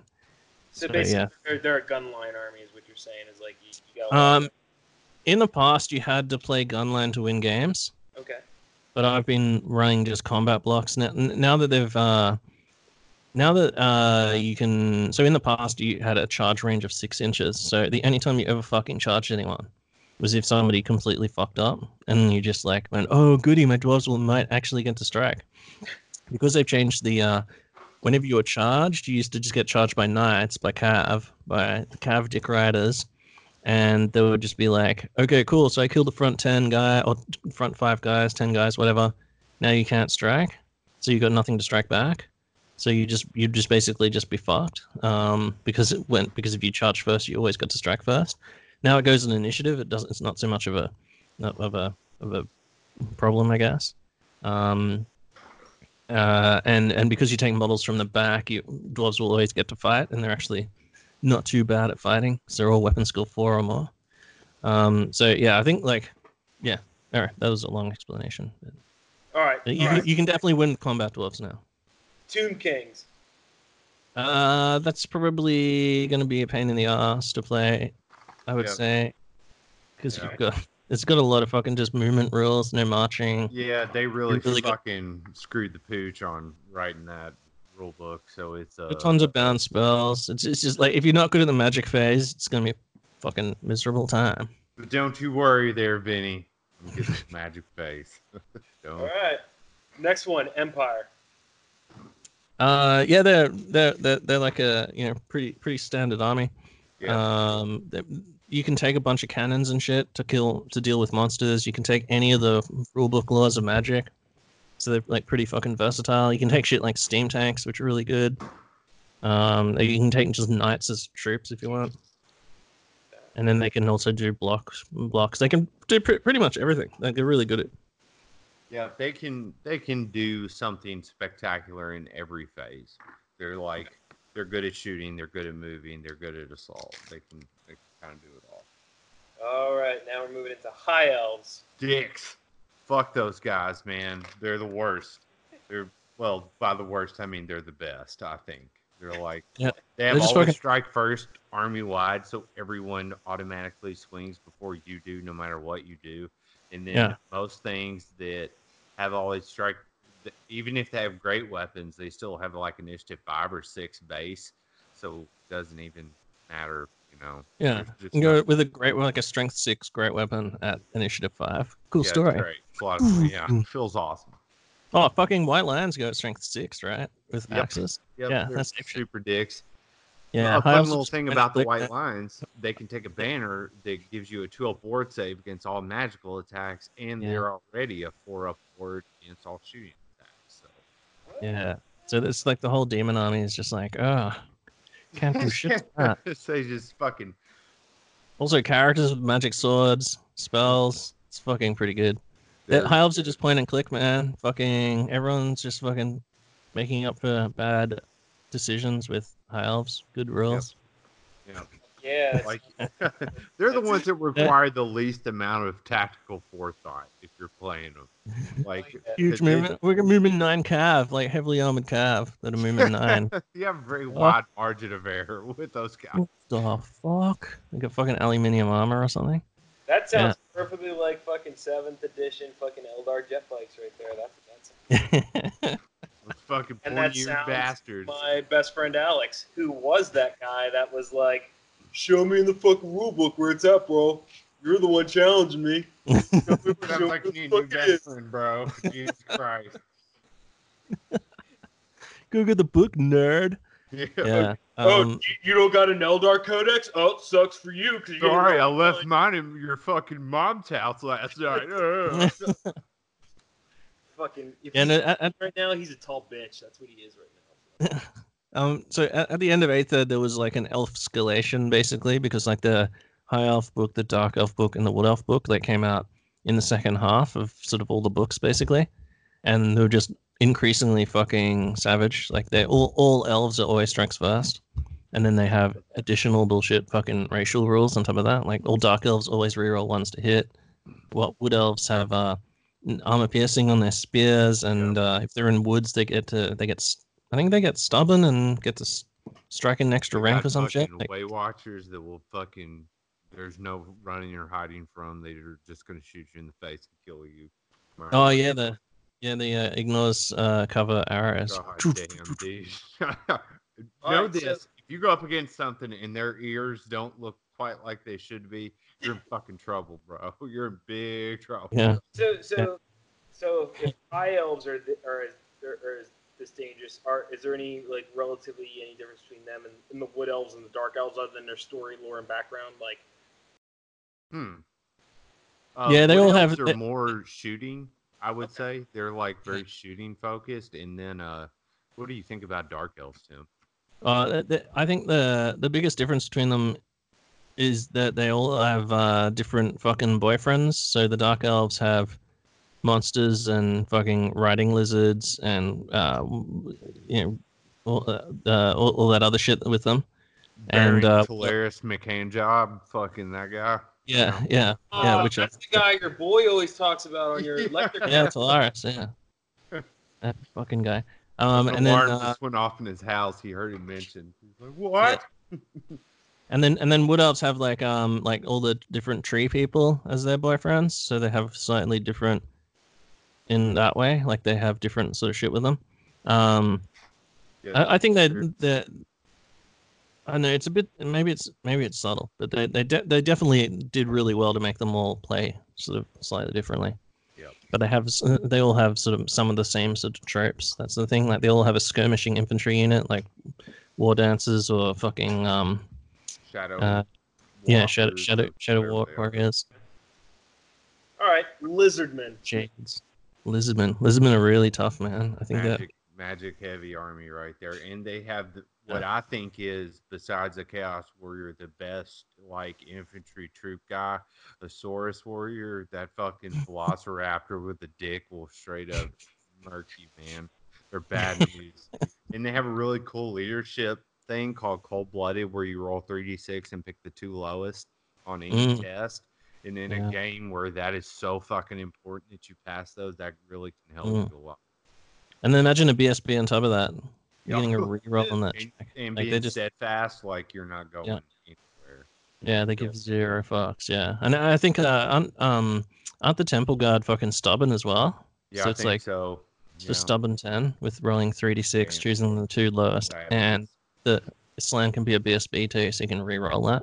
So it's just yeah. him with Temple Guard, fucking whatever fucking spells you want, bro. You have insane awesome models. Get all the spells. Yeah, yeah. Like you can, um, uh, you can buy uh, the Engine of the Gods, which is like a Triceratops with this giant Aztec fucking magical wizardry on its back. It's, like, it's one of my favorite models ever, dude. I love that model. In sixth edition, I ran two of them, but back because the army construction was different. But not one. All right, ogre kingdoms. Yeah, these guys are my nemesis and my dwarves. I've, They're good. Like, Yeah. yeah, I've won like one game against them out of.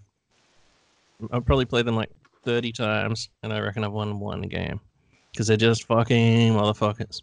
Yeah, big fatties. They're fast. They're multiple wounds. They're tough. They uh, uh, they got cool like Stonehenge rhino fucking monsters that reduce the number of wounds cannonballs do, and yeah, they're they're fucking savage, man. Yeah. Yeah, they got some good monsters. They got like nice big blocks of like fat boys. It's like really easy to paint them because you just like nine models is fuckload of points. Yeah, you're good. Um, and then on the table, they just like just charge forward and just slam into the enemy. And then you can you've got access to some good lores as well, like uh, like Lore of Beasts and Lore of Heavens. Yeah, so you can just drop them at something. Uh, if you're a fan of thirty K cybernetical lists, like ogres is the way you go. Yeah, yeah, very similar. So instead of painting a block of fucking forty Empire Spearmen, like I just got done doing, you, you're that the points equivalent would be like six Ogre Bulls. And they got the plastic treatment before everything went fucking wrong. So yeah, they got really yeah. cool plastic kits and like if they did if they did Ogre Kingdoms now, they'd have like stone. All of them would have stones growing out of their fucking heads yeah, and shit. Fucking unnecessary mushrooms and things. Like Shrek faces and stuff, and like you know, it's funny you mentioned that. I was like putting together these fucking bowmen for these, for these over here, and there was like random little snail bits. I was like, what the fuck am I gonna glue a snail to? Hey man, you never know, okay? That's escargot. That was originated in France. Like, wait, wait, yeah. You know what I mean? And then the and then the trebuchets, like you're putting a fucking, you're gluing a fucking little fucking bratty kid that doesn't know how to read with a slingshot on a cart. Yeah. Hey man, he knows how to shoot a giant chunk of fucking stone in my eyes and kill him. I'll tell you that. Yeah, there's random shit like dogs and like dead chickens and rabbits and stuff on their base on the on that sprue. It's pretty I funny. Love shit like that, man. When sprues come with extra things, like you got to make this little yeah. flurry base deal with, yeah. for the Hellblast, Hellstorm. Yeah, I just built a um a Goliath ganger for Necromunda, and I was looking through all my sprues, and I found a dwarf sprue that had like a big like smoking pipe, like fucking Lord of the Rings style, like pop, pop, pop, pop, smoking pipe, and I'm like. Hmm. And then I realized one of the Goliaths has like a cigar. So instead of putting the cigar in his mouth, I just gave him this huge like dwarf pipe. Like he's just like, who, what a ho, sir. Yeah. Yeah. There you go. Extra ridiculous shit. All right. All right cool. That's pretty yeah. much. That's well, like. We got, well, we got vampires left. Well, no, no, we got Skaven. Skaven, good. Skaven yeah, are fucking. Good. Yeah. Are we doing speed round right now? All right, so we did Skaven, good, fast. Yeah, got a Beastman. It, well, it's Skaven are unreliable though. Like they've got, you know, the remember the uh, black powder chart. The Skaven, yes. like basically every fucking unit is in some way cyber mechanical or whatever, uh, magic, m magic stone powered shit. Uh, they all have their own fucking chart, so it's kind yeah. of a pain in the ass if you're learning because you've got to like, oh, that's a fucking this. I've got to flip through sixty pages and find the rules, the special chart for that. Also, if you don't like painting hordes, boy, that's not hard. Good luck. That's yeah. the most models you're gonna ever see on a table. Yeah, like even that. If you just take Stormvermin, and you're gonna need to paint like sixty of them or something, yep. right? Like, yep. We have new contrast paints, so we're good. Hey, there. yeah. Guy. Yeah, Storm I don't actually, know those that contrast paints. Help. yeah, they might, they might be awesome for Skaven. Like, um, yeah, maybe. It looks like those contrast paints have a bunch of good, like, earthy fucking tones and like easy to do Here's skin the and move shit. Is fucking dump that shit into an airbrush and just power pump it onto a fucking mob of Skaven. And yeah. All right. Yeah. I've seen some big Skaven, just piles of Skaven shit lying around, you know, like might be yeah. it might be cheap to pick up a huge yeah, Skaven. For sure. That contrast. Would be a good eBay army. You can definitely get into Skaven yeah. for cheap because people have contrast paint them up. Still um like that's still an army in Shitmar, so it's not it doesn't have that price markup like all the fucking dickheads that put Tomb Kings on eBay and charge two hundred fifty dollars yeah. for a box of three guys. Yeah, yeah, and, and a, lot of, a lot of that skip. In Australia came out with a podcast saying, bring back eighth edition fantasy, and now everybody's buying all these eighth edition fantasy models. So that one asshole with Tomb King models, and he, like, just skyrockets. Shoo, just right hey, who, do, who do you think owns all those fucking armies, man? It's a, it's a, it's a, uh, Wall, it's a Wall Street-style trick. Ruse. We're just pulling a Wall Street-style trick. Um, yeah, yeah, just shit. But uh, yeah, no, Skaven. Uh, one of the best things about Skaven is all of, a lot of that plastic shit was um in a start in a starter box or one you know Island of Blood or whatever the fuck. So there was just tr trillions of piles of fucking Skaven basic inf infantry out there that you can get really really uh, cheap. But yeah, no, I, I, yeah, probably not one you want to start on, but definitely a good army. All right, Orcs and Goblins. Elite, very very good. Fucking, we'll fuck you up in the shooting phase. We'll fuck you up in the magic phase, and we'll fuck you up. Mm-hmm. You know, very maneuverable. They're they're damn good, man. They got a huge range of shit as well. Like, yes, yes. Like, it's tons of different units. Doom divers, got news for you. Those are fucking terrifying. They're like, if that thing hits your unit, which is, you don't, it, you know, it doesn't really, it scatters, but then gets to correct, so it's pretty hard to mess with it. It does D six like straight six hits with no arm save a lot on a unit. So, yeah, you know, Demons of Chaos. Uh, yeah, they're pretty good. They, they sort of died off when uh, the High Elves brought brought out that fucking banner that made okay. all of their attacks fucking shit. World fucker, yeah. So, but towards the end of eighth, they were sort of like creeping back because you yep. can, like, they're a really versatile list. There's a ton of different shit, and if you don't mind, if you don't mind being going, uh, uh, if you go monoguard, like, people will fucking love you and just be like, yeah, fucking best army ever. You're fucking awesome. You can go mixed guard and be really powerful. So if you ever want to just be like, yeah, I want to play a shit kicker game, I'll go mixed guard and take all the best shit. Yes. Or you can just be like, I'm it's gonna be a themey list. It's on Ash. Like, so powerful that they suffer from that stigma of, like, demons in any other game, Workshop game. Where you look at people kind of sideways, like, you fucking dirtball. Like, they're not to that level, though, I don't think. Mm. It's not illegal, man. Show me the book. Show me the fucking book. Yeah, yeah. Man. Yeah, if your buddy would enjoy them. There you go. All right, vampire counts. Yeah, they're really good. Like, yeah. they're, everyone fucking loves vampires. Um, just in a tournament scene, like in a competitive scene, that if you can just kill one model and fucking cripple the army, why wouldn't you just do that? So, but in a comp- in, in like, if you take precautions and play more conservatively, you know, like it, it, everyone always wants to run like a vampire lord on a fucking huge mega beast, mega undead beast. It's just it's really bad in the game because someone will just shoot it with a cannon, just kill him. Yeah. Um, but you know, if you're uh. Depends who you're playing against, I guess. Hex Race are really good. They're uh, ethereal yeah. cavalry, so they're ethereal cavalry, I think, with flails. The only mm. thing that can fucking hurt them is magical weapons. So well, they can they can move through units and just do free hits. Yeah. They're ghosts, yeah. so you know, they yeah, yeah.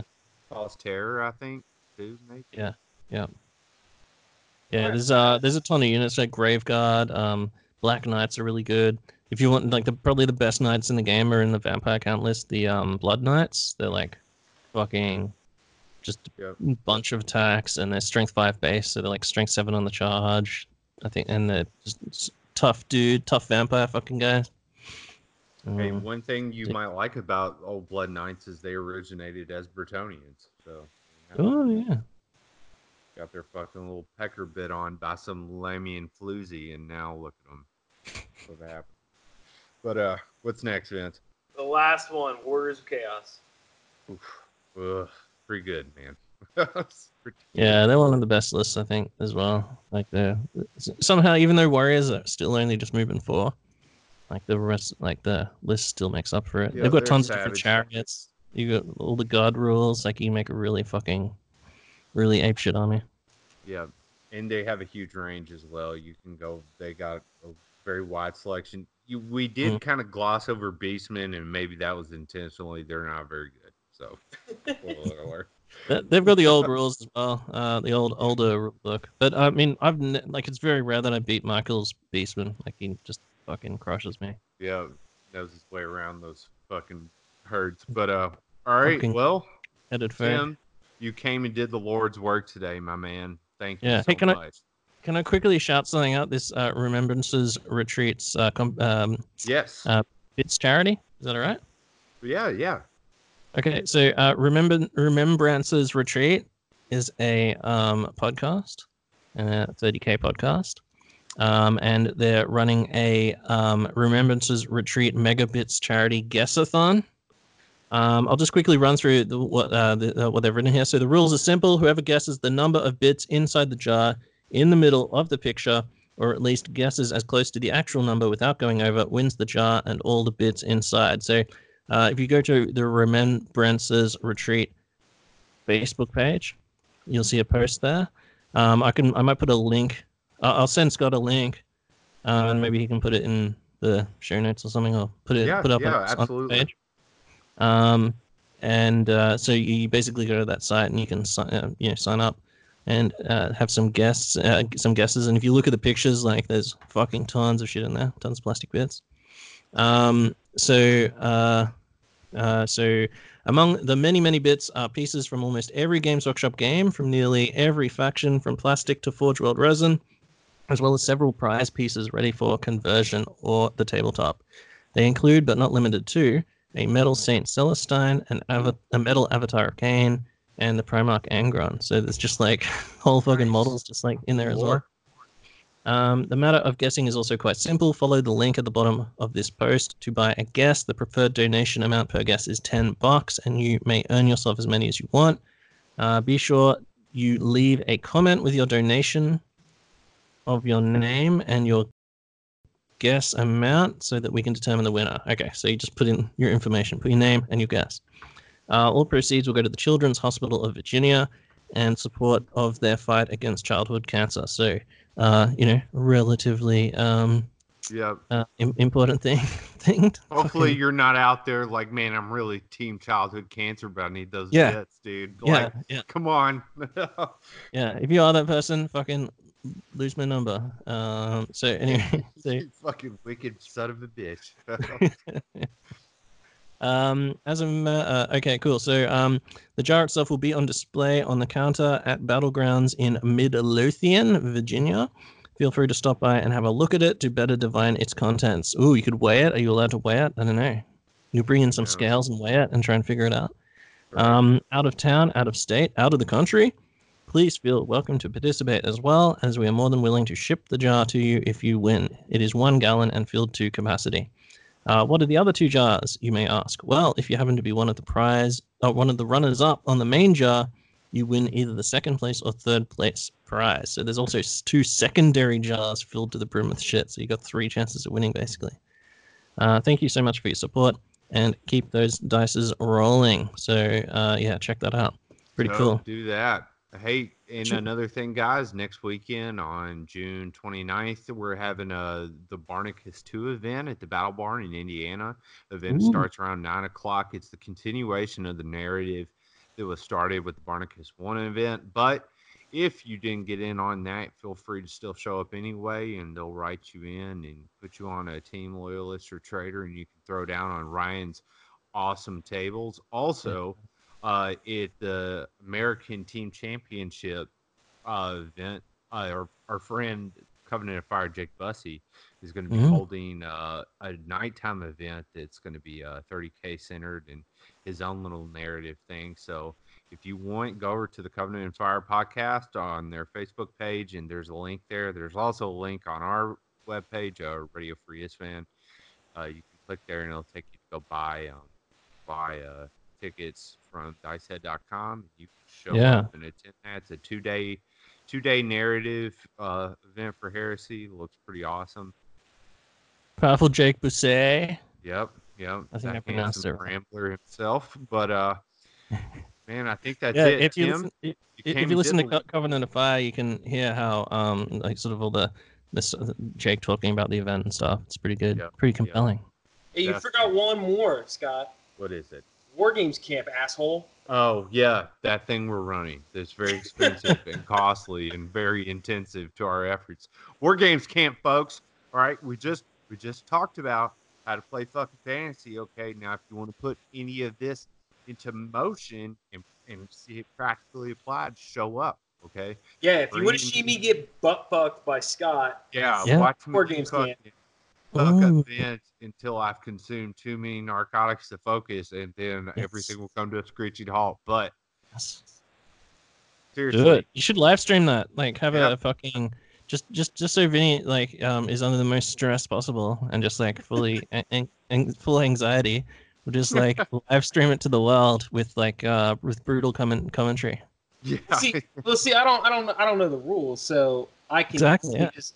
I could just easily be like, well, show me the fucking rulebook, Scott. Fuck four hundred hey, pages. Well, I'll do all hey, the drugs beforehand. It'll be even, so. Don't you know the best way to learn anything is by just, like, live streaming it and then just watching people just write endless comments like, you yep. suck, dickhead. Why didn't you do it this way? Fuck bitch. Yeah, yeah, just reading the comments. That's where you really There's learn. Last time. Fucking well, yeah, I'll, you're right. Okay, be like, well, you can like that video of that, that one nasty-ass trailer chick that's, like, she's in, like, a yeah. bikini and, like, some some dude... just is like screenshotting the video and he keeps hitting the fucking laugh reaction and this chick just loses her mind and she's just telling everybody to like find him and like beat him up. And she she just clearly does not know how the internet works. So she the internet is here to feed off your tears, okay? That's why we're here. That's why this is here. Yeah. But, so go uh, go so go to War Games Camp, but don't Don't lurk around and with your yeah. with your hands in your pockets staring at Vinny while he's playing his game. Yep, and there's Get all kinds of games going on there, folks. We got Flames of War. I'm going to be doing a little fantasy thing. We got Battletech, both Alpha Strike Classic. We got Heresy. We, we got it all. You show up, yeah. there's dust. Mosquitoes? Dust, you got mosquitoes stuff. This time? No, no mosquitoes this time. No mosquitoes? No mosquitoes. Indiana, no mosquitoes. So we fucking oh. But that might, people might that. go outside then. People might actually go outside instead of nerding out inside. Yeah, I don't know, man. It depends on the fucking. Hey, you know what? That's their that's on. their that's their choice though, because you know what? You got you got four days of to do whatever the fuck it is you want to do, and if you're like yep. me when you're on vacation, like, hey man, are you gonna put in this fucking thirty K narrative event? Fuck you, I'm on vacation. How about that one, bud? That's right. Do your own thing, man. Flip them off. I paid to be here, and now I'm gonna do nothing. Exactly. You know, that's fucking uh, just like last year. I showed up with unpainted models. I was like, "Fuck you! I paid money to be here. You're gonna tell me not to put my models on the fucking table? Well, fuck yourself." And it's all expenses paid, folks. There's food yeah. included. You you're get lodging included. It's if you do the math, you're coming out ahead, and you're gonna come out yeah, ahead yeah. with fucking awesome new friends like me. Yeah. And that fucking greasy Italian bitch sitting across from me over here. And you can get so. fucking Debellas as well. Get a yeah, fucking. Yeah, you can eat Debellas. Oh, Tenderloins, you name it. Tenderloin, you go down the fucking um the tenderloin shop, the diner style thing. Mm, yeah. Have one of those right. puppies. So, it's like so not fucking, only not only are we gonna have like the access to the tenderloin hookup, which I didn't even mm. have when I was in there, which I regret now. But yeah. we're also gonna bring some. We're gonna bring some pork roll action into it. Then we're uh, also.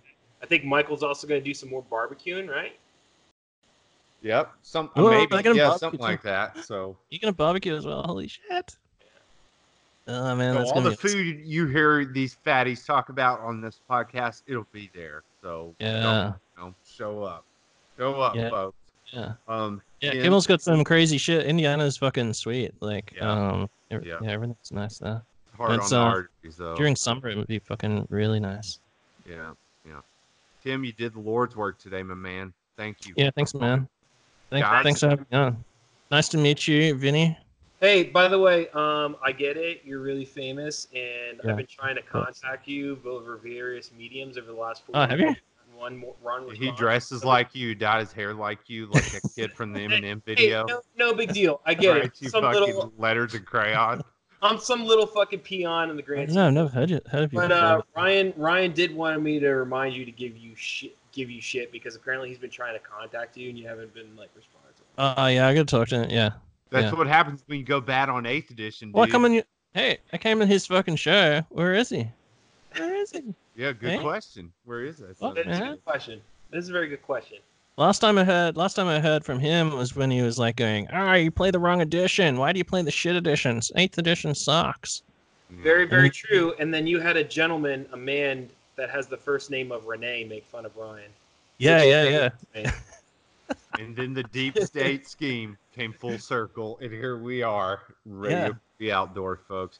Yeah. But, but uh, next week, guys, we're back to our normal uh, recording schedule. We're going to be doing the Legion episode Death Guard, and we were having mm-hmm. a special guest on from, if you have been listening to forty K podcast for a long, long long fucking time. Way back in the day, there was this one called uh, forty K Radio. It was the very first gaming podcast I ever started listening to, and I thought it was fucking hilarious because of all the banter between hosts. Well, we're going to be having a special guest on from that era, so stay mm-hmm. tuned. And uh, we'll be talking Death yeah. Guard and the Stinky fourteen. Yeah, long, big Stinky himself, Lord Stinky. All right, all right yeah. guys. See ya. See ya. See ya.